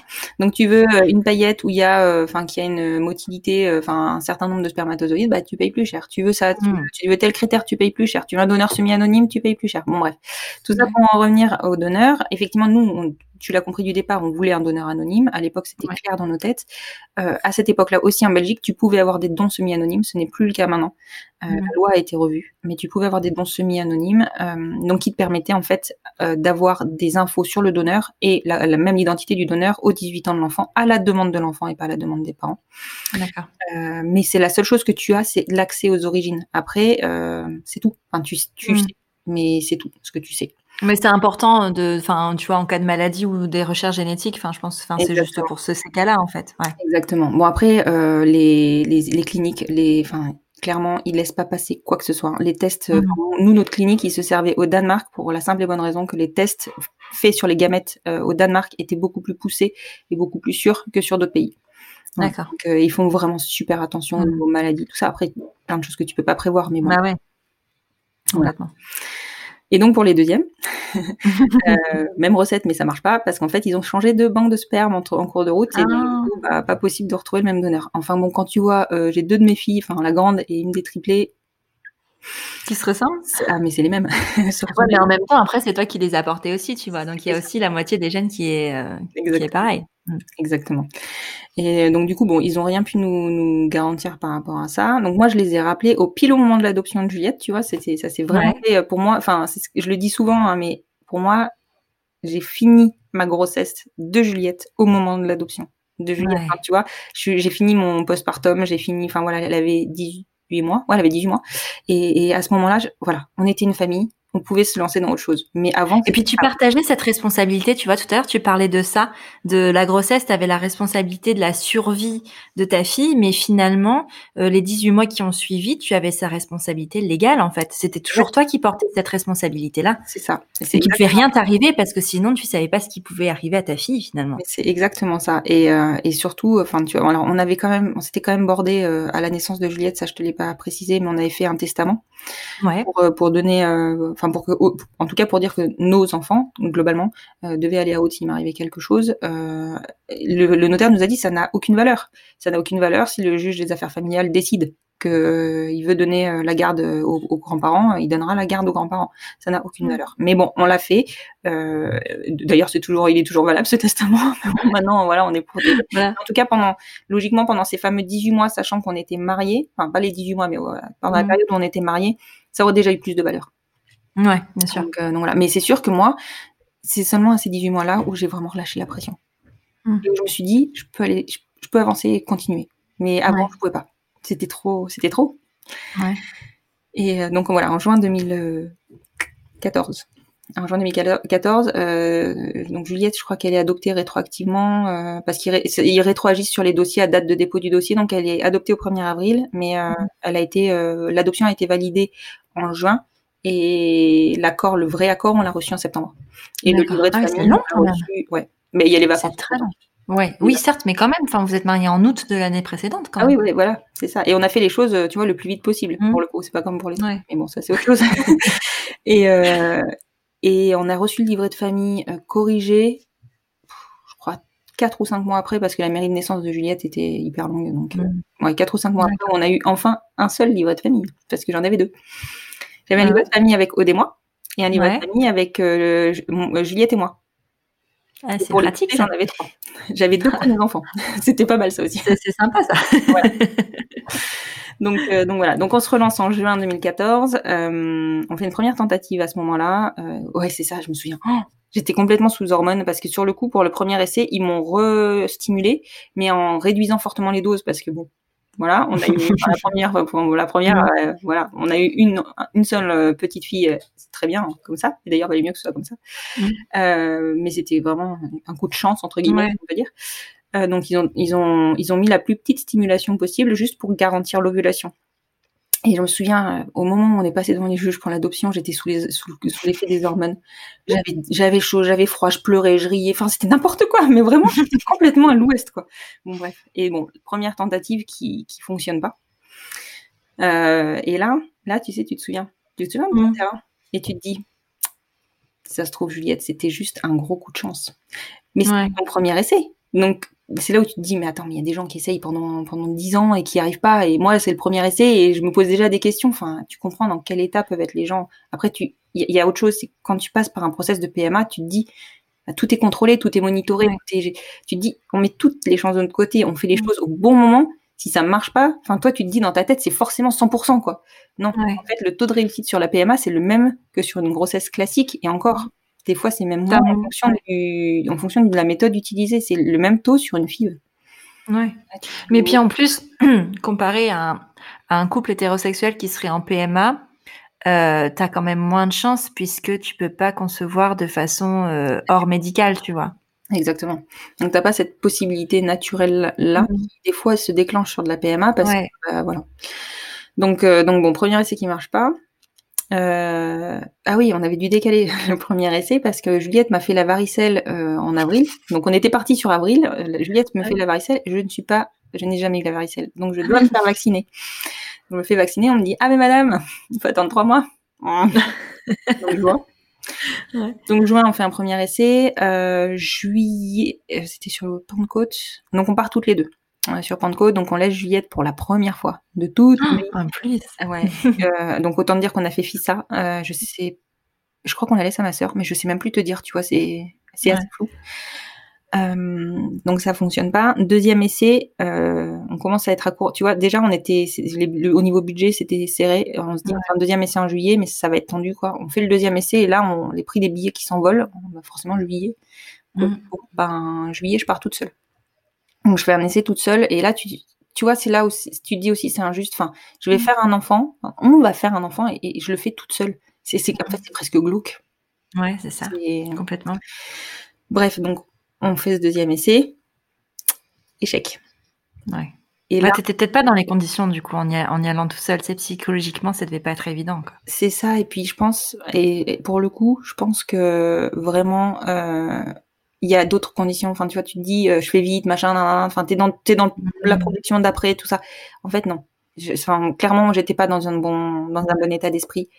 Tu t'es pas posé en mode, je vais faire un bébé, quoi. C'est ça. En plus, tu penses à ton autre enfant. Enfin, t'es plus du tout dans le même état d'esprit. Mm. Alors que sur l'épreuve, enfin pour Juliette, tu vois, on s'était pris un petit hôtel, on avait fait des petits restos. Enfin, on avait vraiment joué le coup du week-end romantique. Euh, alors oui, on fait un bébé, mais sur un week-end romantique. Enfin, tu vois. Même donc euh, c'est une belle façon de faire un bébé, en fait. c'est ça. Tu Et, en fait, sur euh, sur les, les, triplés, ça c'était, enfin sur la, deuxième grossesse, ça n'a pas du tout été ça. Et, et sur le troisième essai, donc on peut pas partir en août, déjà parce que le centre est fermé, parce qu'on n'a pas les fonds. Mmh. Septembre, c'est pareil. En plus, rentrée scolaire, enfin, tu vois le truc. Bon, bref, je peux pas partir à ce moment-là. Et octobre, je fais une tentative, pareil. Le prix des billets, mais pire qu'en juillet. Et donc, je pars toute seule. Mais là, je pars trois jours. Et je suis dans un état d'esprit où c'est la première fois où je lâche, où j'arrive à lâcher par rapport à ma fille. Où c'est et je pense que c'est d'ailleurs le déclic où j'ai laissé la place à Aude. Hmm. C'est le moment, tu vois, où dans ma tête il se passe un truc. Mais vraiment. Et puis je vais faire mon insémination. Et puis après, me demande pas pourquoi. Alors j'étais à la ramasse, j'étais crevée parce que j'étais en hypervigilance tout le temps par rapport à Juliette, donc je dormais pas. Hmm. Bon, je dormais pas. Je veux pas te dire je dormais pas bien, je ne dormais pas. Donc j'étais épuisée. Et là, je me colle une sieste de 3 heures après l'insémination. J'ai jamais dormi 3 heures de sieste. Je me réveille de là, mais en mode pays des bisounours. Le truc, euh, je me dis, mais c'est là où tu te dis, mais si, ça, ça a forcément un rapport, quoi. Ouais. Et puis je vais me faire des shopping dans Bruxelles. Enfin, tu vois le truc, mais le week-end, le week-end de, de, de, de filles, quoi. Le week-end. Ouais, le week-end solo, genre t'as besoin de te ressourcer, ça fait du bien, quoi. Et, et vraiment, j'avais l'impression de sortir la tête du seau, quoi. Mais vraiment. Et puis bon, bah je rentre au bout de trois jours. Euh, mais vraiment toujours en mode, enfin j'avais l'impression d'être shooté, d'être shooté complètement. Et donc oui, je te précise, la stimula... j'avais une stimulation, juste un déclenchement pour pour les. Et puis bon, on se passe trois jours, euh, se passe quinze jours, toujours très long à attendre, et je vais faire ma prise de sang. Et euh, au bout de la demi-journée, je me disais, putain, j'ai pas mes résultats quand même, j'aimerais bien savoir. Je finis par les appeler, elle me dit, ah, bah, on a eu un problème avec le logiciel, euh, attendez, je regarde. Donc elle regarde, elle passe mais genre 5 minutes à, regarder, puis elle me, elle me, reprend le téléphone, elle me fait 217. Je fais quoi? 217 Ça veut dire quoi? J'attends 217 bébés? Non, c'est bizarre. bah, c'est le taux. Je fais 217 oh génial et tout. Puis je raccroche et puis j'étais avec ma mon associé à l'époque dans mon, dans mon commerce. Et puis on saute de joie et tout. On était trop contente mais sur le coup je capte pas que j'avais fait ma prise de sang deux jours avant celle de Juliette parce que j'arrivais pas à attendre. C'était trop tôt mmh. c'est pas grave. J'étais à 217 et puis j'appelle Aude et tout. Elle appelle sa mère. Elle lui dit maman c'est cool Constance elle est enceinte. Euh, le taux est super bon 217 mais ça veut rien dire hein. Ça veut rien dire le taux. Dans le déni total, tu sais. Et puis alors, on ne l'a pas envisagé une seconde. Enfin, tu vois. Euh, Autant sur la première, vous étiez dit que c'était pas un problème et que c'était ok d'en avoir plusieurs. Et là, non. Enfin, et là, c'était pas envisagé. en fait, je partais à chaque fois avec deux follicules mûrs et encore. Il y en avait toujours un qui était bancal. Mmh. Et, et, je m'étais dit, à chaque fois, j'étais à bout c'est nul. mais tu sais, le truc où, mais attendez, la première fois, j'en avais 10 quoi. J'avais fait une belle perf. Comment, deux, mais ça va jamais marcher, en fait. Mais en fait, ça, bon, ça veut rien dire. Enfin, ils m'ont toujours dit, hein, ils m'ont dit, c'est pas parce que vous en avez beaucoup que ça va marcher. Ce que ça, ce que ça risque de faire si ça marche, c'est que ça va faire des multiples. Donc deux, donc du coup, deux follicules. On, se retrouve, euh, enfin voilà, moi je me projette pas. Par contre, je commence à avoir des maux de grossesse, mais assez vite, et des trucs mais intenses intense, enfin, avoir envie de vomir la nuit, me réveiller de faim, à me réveiller de faim. J'en pleurais Odelle, mais vraiment, alors je, dis tout le temps, depuis le début de l'épisode, je dis que je pleure tout le temps, mais en fait, je suis pas quelqu'un qui pleure facilement. Eh il faut dire que sous les hormones, si. les hormones, si, et surtout, euh, c'était vraiment, tu sais, cette faim, cette fameuse faim qu'on dit que les nourrissons ressentent quand, euh, mmh. mais c'était et que les, les, mamans ressentent aussi au moment où elles sont enceintes, bah, c'était ça, tu vois. Elle m'amenait à manger, je pouvais même pas me lever, j'ai mangé dans le lit. enfin, c'était vraiment et, euh, on fait une écoute de datation à six semaines. Où là, je me dis quand même, j'ai dit à Aude, je pense qu'il y en a deux. j'ai des, des, mots de grossesse qui sont tellement intenses. Alors je dis, soit je vieillis et je le supporte moins bien, soit je sais à quoi m'en tenir et je le supporte moins bien, soit il y en a deux. Et, euh, on se pointe à l'échographie et euh, mon gynéco qui était en approche de la retraite, donc il me fait une endovaginale, hein, un truc super sympa. Et euh, je voyais rien sur l'écran parce que j'avais un reflet. Donc moi je voyais rien. Je je, voyais rien du tout. Aude mmh. voyait, moi je voyais rien. Et lui il, commence, il pose à peine, enfin il, il, présente à peine la sonde. Il dit ah bah déjà il y en a deux. Ah. Alors je regarde Aude, il fait ah tu vois je t'avais dit, je le savais. et elle le regarde, et il fait il y en a pas deux, il y en a trois. Je, je, ah. regarde, je fais arrête de déconner, c'est pas ton métier, euh, c'est bon quoi, c'est pas drôle. Là, c'est pas drôle par contre, c'est pas le moment de rire. Et lui, du coup, il recompte et il dit ah il y en a trois. Et là, je, je, comprends. Alors moi déjà, je comprenais pas, je voyais rien, donc j'essayais de regarder, mais je voyais rien, donc je me tordais, ouais. je toujours rien. Et lui, il était là. Oh mais il faut que j'aille voir ma femme. J'ai jamais eu ça de toute ma carrière. Et là, il se barre, il va voir sa femme. J'étais là. À la fin de, à, la fin de sa carrière, il en avait jamais vu. C'est fou. Triplé, mais c'était un gynéco de ville, de ville, tu vois. Ouais. Oui, d'accord coup, euh, bon, il revient, euh, il, imprime une photo, il va la montrer à sa femme, il revient. c'est le moment d'aller montrer ça à ta femme. Ah, et puis moi, j'étais, j'étais là, mais c'est pas possible, c'est pas possible. Alors là, tu vois, par contre, autant de deux, tu l'envisages, mais trois, tu ne l'envisages pas. Surtout quand tu mmh. pars avec deux follicules. Et pour moi, c'était bien clair dans ma tête. deux, c'est deux, c'est pas trois. C'est multiplié. Et, et, et, là, et là, et là, tu vois, moi, alors autant Aude, elle était genre surexcitée, mais non, ah ça va se faire, mais parce qu'en fait, elle, elle, elle a aucune conscience des risques ou de, tu vois, enfin, elle est, elle est assez utopiste et c'est génial en soi. Alors moi, par contre, je suis plutôt très cartésienne et je savais très bien, en plus, encore une fois, j'ai mes parents dans le médical, je savais très bien qu'une grossesse triple, c'était pas la bonne nouvelle. C'est pas le même délire qu'une euh, grossesse simple, c'est clair c'est pas le même délire qu'une simple, c'est pas le même délire qu'une double. Enfin, même mmh. déjà, des fois, c'est très compliqué. Euh, là, et mmh. euh, là où j'ai vraiment compris, c'est quand il m'a dit, euh, je viens d'appeler euh, un spécialiste sur l'hôpital de la région. Vous avez rendez-vous lundi. On est un vendredi. J'étais vendredi midi. Hein. ah, c'est si vite, c'est qu'il y, a quelque chose mmh. quand même. Enfin, c'est pas voilà. Et, et, donc du coup, donc on est passé de 1 à 3 dans le week-end. Donc là, bon, ça y est, moi je commence à atterrir. Je me dis ah super, on va y arriver, on va le faire, machin. Et puis le lundi, bah, le lundi, on me dit non non, il n'y en aura pas trois, il y en aura deux. C'est trop risqué, madame. Vous pourrez pas les tenir il y a trop de risques. Alors là, on te, alors là, par contre, la liste, quoi. Une demi-heure où il te déroule tous les risques. Et là, tu fais, d'accord. Euh, J'en avais bah, parlé de ça avec, tu vois, l'année dernière, j'ai fait un podcast avec, euh, avec euh, un couple qui mhm. ont eu des triplés aussi. Ouais, et, et pour le coup, elle c'était, enfin, c'était une grossesse complètement spontanée, ouais, et, et c'était assez fou. Et ils avaient expliqué justement déjà ce rendez-vous-là, ils expliquent vraiment tout ce qui peut aller mal et ça peut être hyper angoissant en fait. Mais c'est hyper angoissant. Après, c'est leur job. Ils te font, et en fait, mmh. ils, sont obligés de t'éclairer pour savoir où tu mets les pieds, parce que, parce que derrière, effectivement, c'est pas un parcours de santé la grossesse triple. Hein. Euh, c'est hyper. Alors, il y a des gens hein, qui le, qui, qui peuvent. Euh, qui, pour qui ça se passe très bien. J'ai même vu des, des, des mamans de triplés qui ont accouché à 39 semaines. Je me dis, mmh. mais comment c'est possible? Moi, à 39, c'était, c'était le max du max. Et, bah, Laura, ça s'était vraiment très bien passé aussi, tu vois. Bah, voilà, mais ça, c'est. Voilà.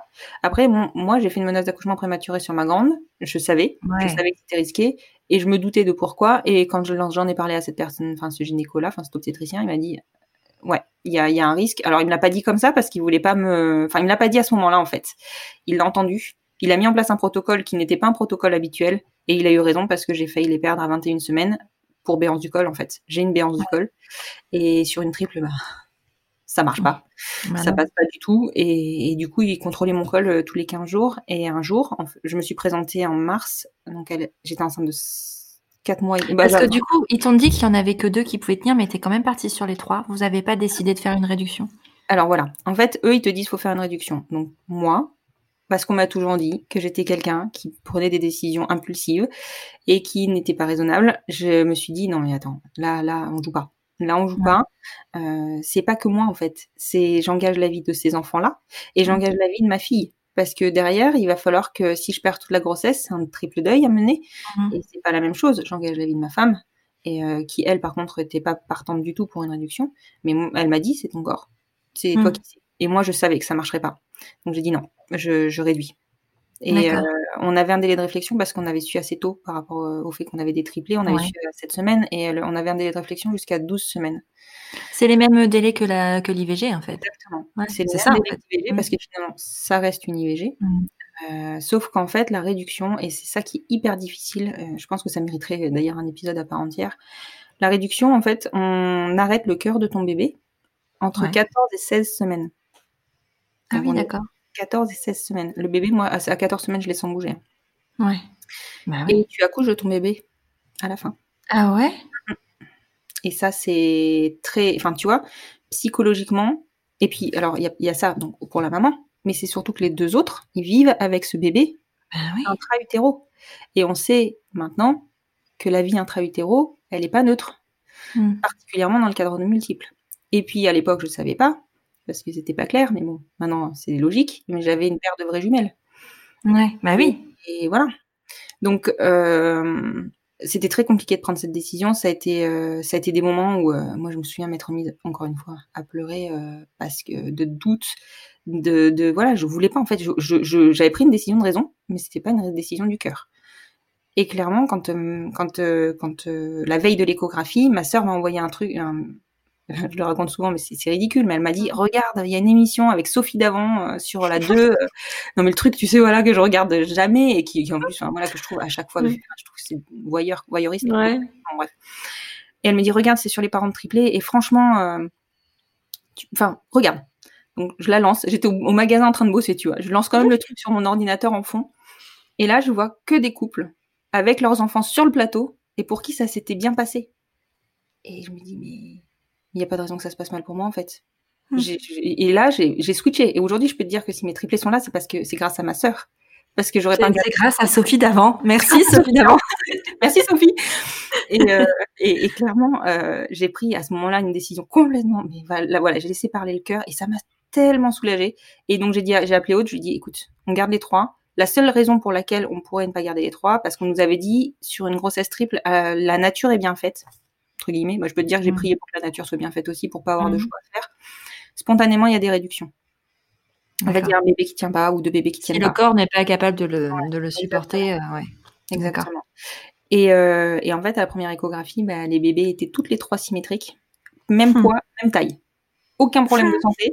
Et là, tu dis, bon, bah, c'était la seule raison qui faisait que je j'actais euh, la grossesse triple. Donc, euh, tu vois ton gynéco juste après, parce qu'on avait rendez-vous bah, juste après l'écho pour donner notre réponse. Et, et je lui dis, bah, non, on garde les Hmm. trois. Et il m'a répondu, vous avez, il- texto, hein, il m'a dit, de toute manière, il m'avait dit, je vous suivrai, quel que soit votre choix. Et là, il m'a répondu, vous avez bien fait, parce que j'aurais pas pu choisir, j'aurais fait au pif. Parce qu'en général, quand ils réduisent, ils réduisent sur le bébé qui a le plus de risques. Et là, il n'y avait pas de risque. Et donc, c'est là où je me suis dit, mais, euh, mais en fait, euh, enfin voilà, je, je- non, c'était pas, dans ma tête, c'était pas possible. On fait des enfants, on fait des démarches compliquées pour avoir des enfants. Et derrière, on, on veut en supprimer un. Donc, si tu veux, dans un week-end, on était passé de 1 à 3, puis à 2 Ouais. et, euh, psychologiquement parlant, mais tu, voilà, c'est complètement délirant, quoi.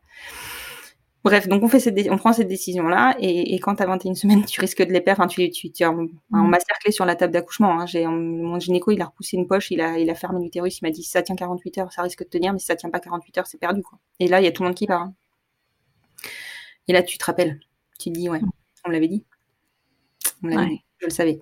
Et je peux te dire qu'on a vécu des moments. euh, c'était c'était intense et c'est là où tu comptes où tu fêtes tous les jours mais tous les jours de passé tu sais que dans la prématurité un jour de gagné c'est un jour de vie.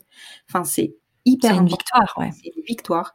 Et, euh, et euh, j'ai été hospitalisée euh, à l'hôpital euh, chez moi re à l'hôpital re chez moi. J'ai fait des j'ai chopé à l'hôpital sur le cerclage une une bactérie multirésistante qui déclenchait l'accouchement Oh là là. et en plus, le truc, tu te dis, mais franchement, la nature a voulu que je les ai. hein. Et Mm. cette euh, bactérie n'était, euh, enfin, n'était sensible qu'à la pénicilline. Je suis allergique à la pénicilline. Oh. Donc j'ai passé euh, des, des, des semaines avec des perfs dans les bras, avec des, des antibiotiques qu'ils essayaient de me faire passer pour arrêter l'accouchement, qui me faisaient péter les veines. Ils me repiquaient toutes les 6 heures parce que j'avais les, enfin, j'avais plus de veines, quoi. C'était, voilà. Avec des contractions toujours. Euh, et malgré tout ça, on a réussi à les tenir à 32. Voilà. 32 semaines, je peux te dire qu'on m'avait dit, hein, en plus, on m'avait dit, tenez-les à 32. Enfin, tu sais, à chaque fois, ils te mettent des petits caps. Et on m'avait dit 32, Ouais. c'est génial. Et euh, j'avais la dernière écho à 32 piles. Et à la dernière écho, ils m'ont dit, donc j'y vais en ambulance. Ils font l'écho, ils me disent, elles font toutes 1,8 kg. Mais là, je pense que le mental, il a lâché. Le soir, j'ai accouché. Ouais. le Ouais, ça. mental, il a c'est lâché. bon, c'est bon, ouais. Et c'est ce que je te disais tout à l'heure. Quand j'ai accouché, parce que ce que je te disais par rapport à Juliette, où euh, tu te sens responsable de la vie de ton enfant, hein, et voilà. Mhm. Quand j'ai accouché, ils m'ont retiré les trois. J'ai à peine vu les enfants. J'ai vu que la dernière parce que je savais même pas où regarder. Enfin, ça a été trop Mhm. vite. Et je leur ai dit, euh, ils m'ont dit, ah non mais elles vont bien. Je leur ai dit, je m'en fous en fait. C'est plus, c'est plus mon problème, c'est le vôtre. mais vraiment, je, je, je sais pas que je m'en foutais que mes enfants Ouais. aient bien, mais c'était. Mais tu avais besoin de donner cette responsabilité à quelqu'un d'autre. Ouais. Dans le contexte avec tout ce qui s'était passé, avec tout ce que j'avais subi, j'ai peur des aiguilles. Hein.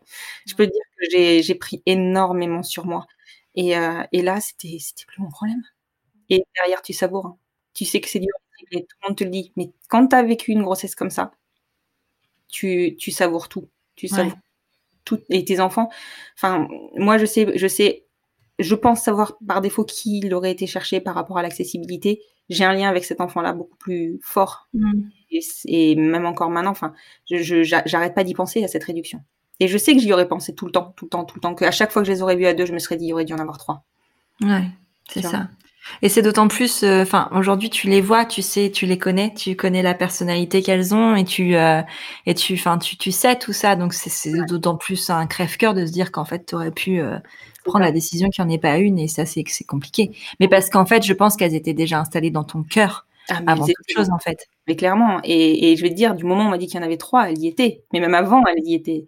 Et, euh, et après, je comprends complètement les gens qui ont recours à la, à la réduction parce qu'ils se sentent pas capables. Et vaut mieux. Enfin, tu vois, je veux dire, si tu es à l'aise avec ta décision, c'est le principal finalement. Moi, j'étais pas à l'aise avec, et finalement, enfin, et avec le recul, et en plus, j'ai eu de la chance parce qu'il y a plein de grossesses triples qui se finissent pas bien. J'ai la chance que mes enfants, malgré la prématurité, aillent toutes très bien. J'ai aucune séquelle de prématurité. Donc c'est là que je me dis, j'ai bien fait d'écouter mon cœur. Mmh. Bah parce qu'il n'y a pas de hasard et que c'était comme ça en fait, c'était écrit comme ça. Enfin finalement euh, c'est ça. Et je pense que les personnes qui font le choix de, de la réduction, c'est que c'est pas écrit comme ça en fait, tout simplement. Ça. Et, et, c'est chaque histoire est différente en fait. Voilà. Le tout c'est d'être à l'aise avec sa décision.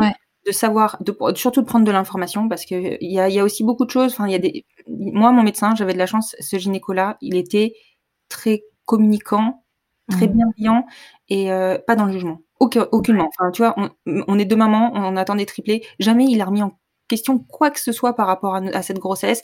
Jamais, alors que j'ai eu des réflexions de ma famille me disant T'as joué avec le feu, t'as perdu. Enfin, tu vois. Sérieux, mais c'est horrible de dire ça. Ouais, sérieux. Euh, alors, c'était peut-être pas tourné précisément comme ça, mais moi, tu vois, en gros, ça voulait dire ça, et, et qui sont, ils sont dans le milieu médical, hein, je reprécise. Donc, mmh tu vois, tu te dis, mais lui, à aucun moment il a jugé, à aucun moment, enfin voilà, il a, il a toujours dit, quelles que soient vos décisions, je vous accompagnerai. Et il l'a fait. Et aujourd'hui, enfin, tu vois, je surnomme euh, Dieu, mais pour moi, ce mec-là, c'est un Dieu. Enfin, il sauve des, il m'a, enfin, il a, il a mis en place un protocole pour la grossesse qu'il n'avait jamais appliqué. Il m'a dit, je tente. Il l'a tenté, il l'a fait. Enfin, tu vois. C'est beau. Voilà. Et t'as fait un accouchement voix basse, du coup? Non, en fait, euh, j'aurais pu parce qu'elles se sont hyper bien engagées et c'était prévu. Euh, si j'avais pu accoucher à 34, l'accouchement voix basse était prévu. Il s'avère que j'ai accouché un week-end de Pentecôte. euh, autant te dire qu'il y avait un pédiatre, il aurait dû en avoir trois, et il y avait une sage-femme ou deux, je crois, et je suis même pas sûre qu'il... Oui, il y avait deux sages-femmes parce qu'ils en ont fait rapatrier une. Ils ont rappelé un pédiatre pour essayer d'avoir trois, au moins deux pédiatres parce qu'on en a mmh. jamais eu trois. Et il y avait une interne de garde donc elle s'est, enfin, et je le comprends, hein, elle s'est pas sentie. Et moi, si je me sens pas, je me sens pas, tu vois. Donc j'ai dit. Mais là, l'expérience, enfin, tu sais, quand t'es débutant, c'est quand même assez fou. et moi, on m'avait dit, tu verras, dans la salle, il y aura 25 personnes, 12 étudiants, 15 euh, 000. Enfin, on m'avait dit, il y aura au moins, au total, 60 personnes dans la pièce. Euh, franchement, je pense qu'il y avait un anesthésiste, une infirmière. Il était 19h, ambiance tamisée à mort. Euh, c'est très intimiste, c'est pas mal. ça reste un bloc, mais c'était très intimiste. Il devait y avoir deux sages-femmes. Je pense qu'il y avait deux sages-femmes parce que je me souviens qu'il y en a qu'une qui s'est présentée et la deuxième est arrivée, euh, tu vois, mais genre, mmh, tu là. Euh, et pareil, le pédiatre, il est arrivé, il est reparti. Euh, le deuxième pédiatre, il est arrivé, il est reparti. Bon, parce que les filles allaient bien, je pense qu'il serait resté sinon. Mmh. mais ça, enfin, sur le coup, t'es pas rassuré, tu dis. Mais en fait, normalement, il devrait y avoir plus de monde. Finalement, tu, les veux, c'est 60 personnes dans ta salle d'accouchement. on m'avait promis 60 personnes, je voulais un événement. C'est quand même. Euh, et euh, comment tu as vécu la prématurité de tes filles, du coup? Parce qu'elles sont à 32 semaines. Moi, je l'ai vécu très bien. Je vais, je vais te dire, alors peut-être c'est les hormones ou quoi. J'ai mmh. été tellement préparée que, que je l'ai vécu. Enfin voilà, je, on allait en néonate, tu sais, en mode euh, ah on va voir nos filles et tout, le pays des bisounours. Et, et j'ai pris une grosse claque quand quand j'ai vu un papa complètement perdu, mais vraiment assommé. Euh, il, pleurait, il savait plus où il donnait de la tête, mais tu voyais qu'il était déconnecté. Et là, j'étais là, mais, pourquoi il est comme ça, lui? Et après, tu sais, j'ai réfléchi, et j'étais là, oui, non, mais attends, en fait, c'est pas un parcours de santé ce qu'on est en train de vivre. C'est, euh, enfin, c'est vrai qu'en fait, tu as des risques dans la prématurité tous les jours tous les jours, euh, tu, tu, tu, stresses qu'on t'appelle parce qu'il y a un problème. Il y a En fait, tu peux pas savoir. Un jour, ça peut être noir, le lendemain, c'est blanc, et le surlendemain, c'est noir. Et, et, finalement, ils en perdent quand même un sacré nombre de petits bouts euh, dans ces, dans ces mmh. unités. Et, et c'est là où j'ai réalisé ce qu'on vivait. Parce qu'on fait que te dire, oui, ce sera, elles seront préma, elles seront préma, elles seront préma.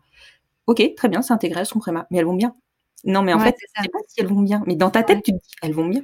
Mais tu dis, ah, c'est bon, elles ont passé les 32 semaines. On m'a tellement dit que la 32 semaines, c'était OK et que, enfin, il fallait tenir jusque-là. Que tu te rends pas bien compte qu'il y a quand même encore des enjeux et qu'il faut quand même encore se battre pour leur vie, finalement. Et elles, elles se sont super bien battues. Depuis le début, hein, de toute manière. Elles ont eu aucun problème de santé, mm. même dans le ventre. Il n'y a jamais eu de difficulté d'alimentation. Quoi que tout ce qu'on m'avait prédit pour les triplés, j'ai rien eu de tout ça. Le seul, la seule chose, c'est moi. C'est mon corps n'a pas tenu. Et, et c'est là où tu t'en veux aussi, quoi. Tu te dis, mais si je les avais perdues, elles allaient bien. Et, et, dans la prématurité, ça a été pareil. Elles ont mené, alors j'en ai deux qui ont été sous assistance respiratoire, enfin réanimées. Alors réanimées. Mm. Attention, hein, mais bon, ils appellent ça de la réanimation. Euh, elles ont été intubées pendant quatre heures. Et on a dû décoller leurs poumons avec euh, une injection. La troisième, qui était la plus petite, elle a vécu sa vie. j'ai pu faire du pot à pot. Alors, ça a mis un peu de mes costauds. J'ai pu faire du pot à pot avec elle euh, à minuit. Donc, elles sont à 19h à minuit. Au moment où j'ai pu les voir, de suite, ils me l'ont mise en pot à pot. Ah. Donc, c'était, mais c'était trop chou. Mm. là, par contre, t'as juste l'impression que tu vas la casser tellement elle est toute petite. Ah, mais tu, tu, sais, tu sais plus. Tu, t'as beau avoir une première, tu sais plus les manipuler. Et les deux autres étaient euh, intubées. Alors, c'est, c'est impressionnant, même maintenant, quand je regarde les images. Sur le coup, non, parce qu'on t'a préparé. Mais maintenant, quand je regarde, je me dis, il y a mm. des tuyaux partout. Et euh, au bout de 4 heures, ils ont extubé et ils les ont basculés en. Elles ont quitté les soins intensifs euh, au bout de 12 heures, tu vois. Ouais. C'est rien. C'est rien. C'est une chance. Alors, oui, sur leur carnet de santé, c'est marqué qu'elles ont été réanimées. Oui, elles ont un abgar euh, pourri. Bah, c'est normal. Enfin, tu vois. Oui, il y a, y a, elles ont, elles ont une, une, immaturité pulmonaire. Et oui, on l'a payé la première année parce que bah, elles ont fait des bronchiolites à répétition. Mm. Mais aujourd'hui, c'est des forces de la nature. C'est des vikings. Enfin, pourquoi elles viennent du Nord, quoi. Mais c'est ça, parce que j'allais te dire justement, est-ce que tu ressens cette combativité dans le caractère de tes trois filles? Ah oui. Je peux te dire qu'elles se laissent pas battre, même pour, euh, mais pour tout en fait. Enfin, tu vois, même l'alimentation. On m'avait dit ce sera l'horreur. Tu parles. Déjà, on m'avait dit elles, elles, ont, elles ont pas le réflexe de succion, elles peuvent pas prendre un biberon à 32 semaines. Ok, c'est normal, mmh. c'est 34 par la 32, elles buvaient leur biberon et elles en réclamaient encore parce qu'elles avaient faim, quoi. Donc euh, là, ah bah, il fallait compenser, il fallait grandir. et, euh, et après, on m'a dit, alors elles ont été sondées euh, pour l'alimentation, tout ça, elles pourront pas manger normalement. Les morceaux, ça va être compliqué. Il y aura des troubles de l'oralité, il y aura ci, il y aura ça. Non mais à, à, 8 mois, elles refusaient de manger leur petit pot. je leur faisais, je précise, mais bon, bref, ça n'a pas trop d'importance. Elles refusaient de les manger, c'est pas parce que c'était pas bon, hein, parce qu'elles voulaient ce qu'il y avait dans nos assiettes. Elles ont mangé à 8 mois, comme nous. C'est génial. Et là, je me suis dit, mais en fait, tout ce qu'on me dit, alors c'est normal, on prévient, mais finalement, euh, c'est parce que dans la moyenne haute, enfin, dans ces des cas généraux en fait, dans la généralité, les bébés prématurés ont plus de chances d'avoir des troubles de l'oralité, ont plus de chances d'avoir des troubles respiratoires, dans tout ça, ont plus de chances que les bébés qui sont nés à terme. Ça veut pas dire que c'est systématique en fait. Et ça ne veut pas dire que des bébés nés à terme n'auront pas les mêmes risques en fait. C'est ça. Il y a des oui, bébés parce qu'il y a aussi des, des, des bébés qui, euh, qui ont des troubles de l'oralité qui sont nés à terme, bien sûr, complètement. Et puis qui, euh, qui, qui, vivent mal leur naissance. Hein. Moi, j'ai des mmh copains qui ont des bébés qui n'ont pas atterri, hein. enfin, qui, enfin, qui, ont atterri, enfin, qui, sont en vie. Hein, je précise, les enfants sont en mmh. vie, mais euh, ils ont eu les bébés en, soins intensifs pendant un moment parce que le, bébé avait pas réalisé la naissance en fait. Ouais. Et du coup, bah, bah, le bébé qui respire pas, le bébé tout seul en tout cas, qui doit être réanimé. Enfin, tu vois. Et, évidemment, dans, toute chose, il y a, des, y a des exceptions. Moi, j'avoue que j'ai de la chance, je suis une exception. tout va bien pour nous. Et alors, Juliette, comment elle a accueilli ses trois petites sœurs? Parce que c'est un, eh, c'est un événement quand même. Hein. Généralement, quand tu deviens grande sœur, c'est pas euh, trois bébés qui débarquent. Hein. Ah ouais, non, mais alors c'est clair. Alors bon, déjà, c'est ce qui est difficile dans l'histoire, c'est euh, justement la prématurité. Donc Juliette, elle, euh, elle avait ce qu'elle a pas bien vécu du tout, c'est ma grossesse parce qu'on avait une relation hyper fusionnelle et qu'on a défusionné d'un bloc puisque j'avais plus le droit de la porter, plus le droit de m'en occuper, j'étais alité stricte. Enfin, tu vois le truc, voilà. Et puis j'étais régulièrement à l'hôpital. Et ça, le régulièrement à l'hôpital, ça la faisait pas marrer. Surtout quand les pompiers arrivaient euh, pour venir me chercher et que euh, à chaque fois ils pensaient que j'étais en train d'accoucher, donc ils étaient en stress total, tu vois. Elle avait peur pour J'étais pas loin d'accoucher à chaque fois, mais bon, C'était pas le cas, tu vois. Et donc, on a essayé de dédramatiser le plus possible. Donc, on la faisait même à minuit, on la, enfin, parce qu'elle elle entendait le remue-ménage, on la sortait, on la faisait monter dans le camion de pompiers, on lui faisait, enfin, même les pompiers étaient cool, ils mettaient les pimpons, enfin, tu vois, c'était vraiment, on a essayé de dédramatiser le plus possible. Mais ce qu'elle avait très bien intégré, c'est ce que je lui avais dit, et c'est là où moi je me suis trompée, c'est qu'une fois que les triplés seraient nés, ben, je pourrais retrouver mon temps, enfin, je pourrais m'occuper d'elle à mmh. nouveau. Alors déjà, des triplés quoi. Donc euh, non, j'ai pas trop pu m'occuper d'elle. Une césarienne, je pouvais pas la porter et ça elle a pas compris quand je suis revenue à la maison. Déjà, je suis revenue à la maison sans les bébés. Sans les bébés, ouais. Chose que je te dis, j'ai bien vécu la prématurité. Même si on te dit que tu rentres sans tes bébés et que tu le sais, c'est hyper difficile à vivre. J'ai pleuré, mais comme jamais, je pense. Et elle comprenait pas. Et, et, et elle, elle, me voyait triste sans les bébés. Elle avait l'impression de pas exister. Elle avait que deux ans et demi, la petite puce. Ah ouais. Et, voilà. et en plus de ça, comme elles étaient en néonat, elle pouvait pas aller les voir. Ouais, donc, on oui, donc c'était pas concret pour elle finalement. Elle était grande sœur, il y avait des bébés qui étaient sortis, elle pouvait récupérer sa maman mais elle était pas là. Enfin c'est ouais, ça. devait être euh, vraiment on va brouiller beaucoup en néonat, donc elle, on mmh. n'était vraiment pas là et euh, on était crevés. Enfin voilà, enfin tu vois tout quoi. Enfin et, et elle, euh, à, à, deux ans et demi, elle perdait son statut d'enfant unique. En plus, c'était la première de la famille globalement, tu vois. Et là, euh, elle avait eu un cousin six mois avant. Là, elle, en avait trois de plus. Enfin, bon, elle comprenait pas ce qui se passait. Donc, on a fini par réussir à l'emmener en néonat, mais derrière des vitres, euh, même mes beaux-parents, ils n'arrivaient pas à voir les bébés. Enfin, tu vois, y a les, les, bébés étaient hyper loin dans les, dans, les pièces. Donc, euh, en gros, on est rentré au bout de trois semaines. Et au bout de trois semaines, là, elle a vu les petites. Donc, on les avait posées sur le canapé avec un. Qu'est-ce qu'on avait? Un ah, ces coussins là, je, passe mon temps à les conseiller, j'ai oublié, j'ai oublié comment ça s'appelait. Le Kokuna Baby Le Kokuna, oui, merci. euh, donc on avait des Kokuna pour chacune et en fait Juliette, elle les a ignorés. C'est vrai? Elle était à côté avec euh, en train de regarder des trucs, mais elle les a complètement ignorés. Puis bon, c'est au fur et à mesure du temps que ça s'est fait, mais mhm. en fait elle l'a subi autant que nous entre guillemets. Nous on était fatigués, on avait plus de temps pour elle. Moi j'ai été horrible à ces moments-là, mais avec le recul je me dis mais comment tu peux dire ça à ton enfant? Mais je lui disais mais j'ai pas le temps de m'occuper de toi. J'ai pas le temps de m'occuper de toi. Débrouille-toi. Elle avait deux ans et demi. Je l'ai autonomisée. C'est encore un petit bébé finalement. Ah oui. Après, tu as fait ce que tu as pu. Hein. Attention, hein, pas de jugement, hein, bien, sûr. Non, non, mais bien sûr. Mais, je me dis, mais euh, enfin voilà. Et maintenant, j'essaye de rattraper euh, les pots cassés. Mais euh, moi, j'ai brisé ma relation avec elle. À ce moment-là, vraiment, il y a eu une cassure. Clairement, il y a eu une cassure. Euh, elle s'est rapprochée du coup énormément de son autre bah, C'est ce que j'allais dire. Est-ce qu'avec Aude, ça a changé quelque chose du coup?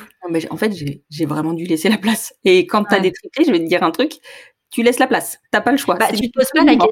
En fait. finalement, c'est pas. Tu vois, quand, vous avez eu votre première, c'était deux pour une. Là, vous étiez plus que deux pour quatre. Enfin, il y a un moment où il faut partager. Et puis, en plus, dans cette espèce de, de, dogme de la société, de la maman parfaite où tu dois tout gérer tout seul, machin, tu demandes pas de l'aide. Ou quand on t'en propose, tu l'acceptes jamais. C'est ce que je dis tout le temps. Accepter l'aide. Mais euh, pour les triplés, en fait, euh, t'as pas le choix. En fait, t'as pas le choix. T'es obligé de te faire aider. Donc finalement, ben, c'est là où tout le monde retrouve sa place. Et nous, ça a été salvateur. Ouais. Tout le monde a trouvé sa place. Et aujourd'hui, euh, enfin voilà. Elles ne sont pas arrivées par hasard. Hein. Voilà. Si elles sont là toutes les trois, c'est pas un hasard du tout. c'est ce que je me dis. Ah ouais, mais c'est et, et, parce que aussi, il y a une petite particularité, vous êtes que des filles à la maison on est que des filles. Alors euh, déjà, moi j'ai trois sœurs aussi, tu vois. Ah finalement, euh, j'ai reproduit le schéma. Le truc, euh, que, des, filles. Tu connais, vous connaissiez les sexes des bébés avant qu'ils arrivent? Alors oui, hum, en fait oui, non, enfin oui, oui, on va dire. Après les mmh. échographies sur des triplés, c'est très compliqué. Ils savent jamais vraiment à qui est le bras, à qui est le pied, à qui est voilà. surtout sur une fin de grossesse. Et pendant très longtemps, on nous a annoncé au moins un garçon, voire deux. Ah ouais. Voilà. Jusqu'à quasiment la fin où on m'a dit il y aura trois filles. Et donc, du coup, ça a été un peu compliqué pour les prénoms parce que tu ne savais pas trop à quoi t'en tenir. mais bon, pour la projection aussi, enfin, je sais pas. Hmm. Ouais, c'est ça. Mais c'était compliqué. Alors, souvent, c'est le truc, c'est que mon obstétricien me faisait des échos avec euh, son petit appareil euh, pourri, là, les trucs où il voit, enfin, toi, tu, tu hmm. vois du morse, eux, ils voient quelque chose. voilà. Et donc, euh, il voyait, il me le disait, hein, je vois pas très bien, mais bon, je suis sûre qu'il y a au moins un garçon, je suis sûre. Et en fait, il y a jamais de garçon. C'était un cordon ombilical. mais en fait, je vais dire, parce que du coup, sur les prémas, tu t'en compte, mmh. en fait, les parties génitales des enfants à 32 semaines, elles sont pas finies du tout. Hein. Ah euh, ouais? la, vulve des petites filles, elle est hyper ouverte, le clitoris est hyper proéminent, donc je comprends complètement. Ah oui, donc tu peux te tromper carrément, quoi. Et donc, quand il t'annonce à 22 semaines que c'est une fille, je me dis, mais waouh, chapeau les gars, parce que au début, moi, je me suis dit, mais mais, mais, mais c'est une fille ou c'est un garçon en fait Parce que je, je, je sais pas, là en fait, il y a un mmh. problème, non Il n'y a pas un problème. Et non, non, c'est juste que les parties génitales sont pas terminées. La vulve n'est pas fermée. D'accord. Mais, euh, mais après, ça dépend peut-être aussi de, de, de, chaque bébé, tu vois. Chaque bébé est différent, donc il y en a peut-être qui ont des parties génitales formées plus, euh, plus rapidement que d'autres, je sais pas. Je sais pas te dire.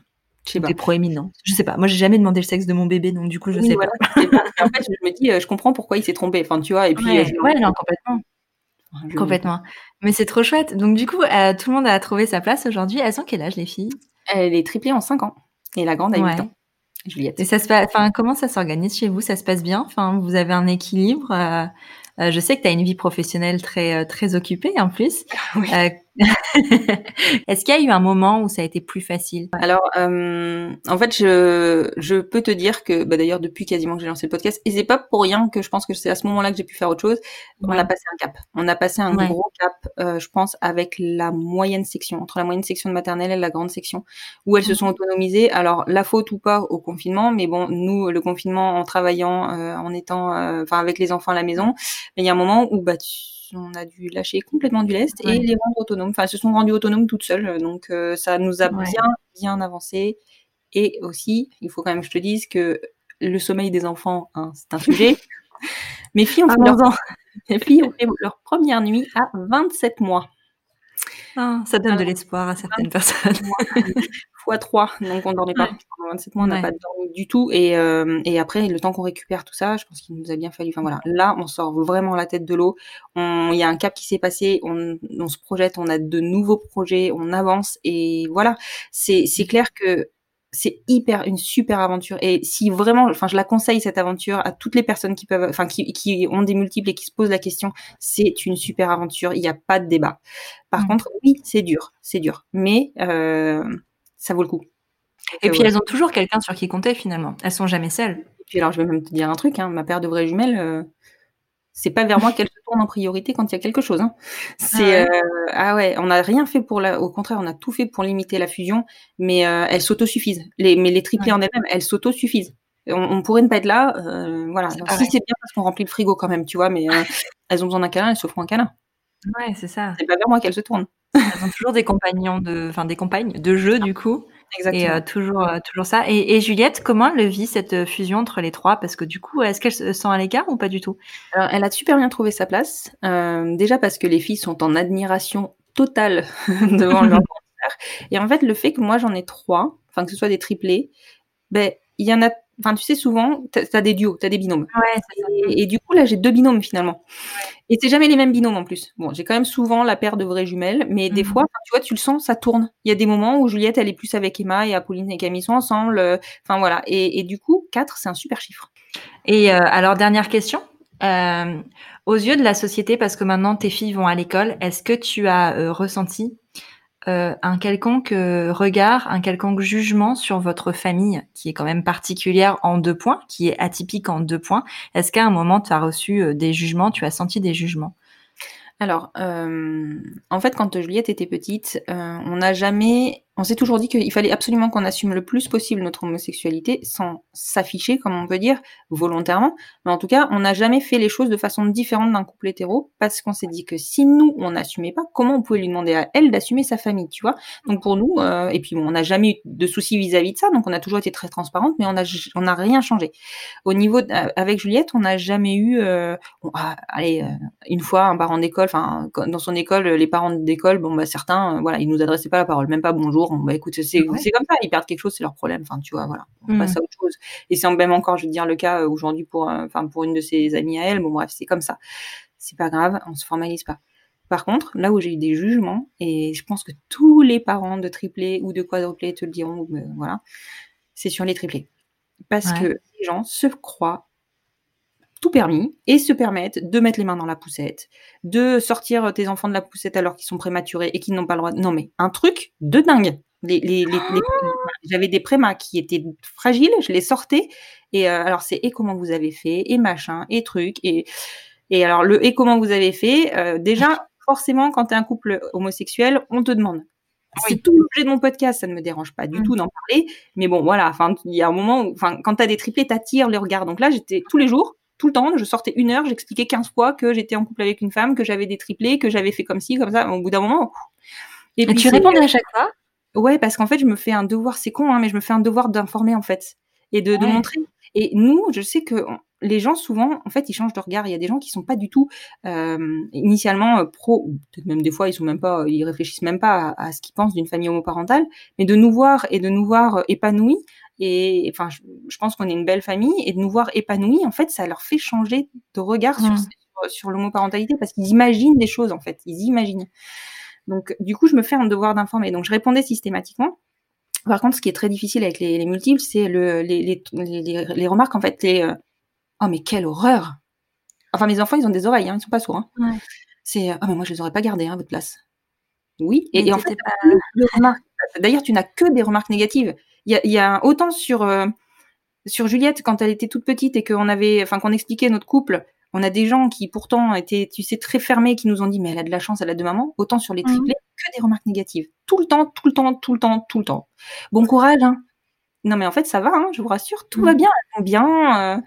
Enfin, voilà. Oui, c'est sûr, c'est du boulot, mais enfin, faut se rendre compte. Mais c'est pas, c'est pas contre nature, tu vois? C'est juste, euh, au contraire, si elles sont là, c'est, justement la nature qui a décidé qu'elles soient là quand on me dit quelle horreur, mais j'ai l'impression d'avoir enfanté Frankenstein, tu vois?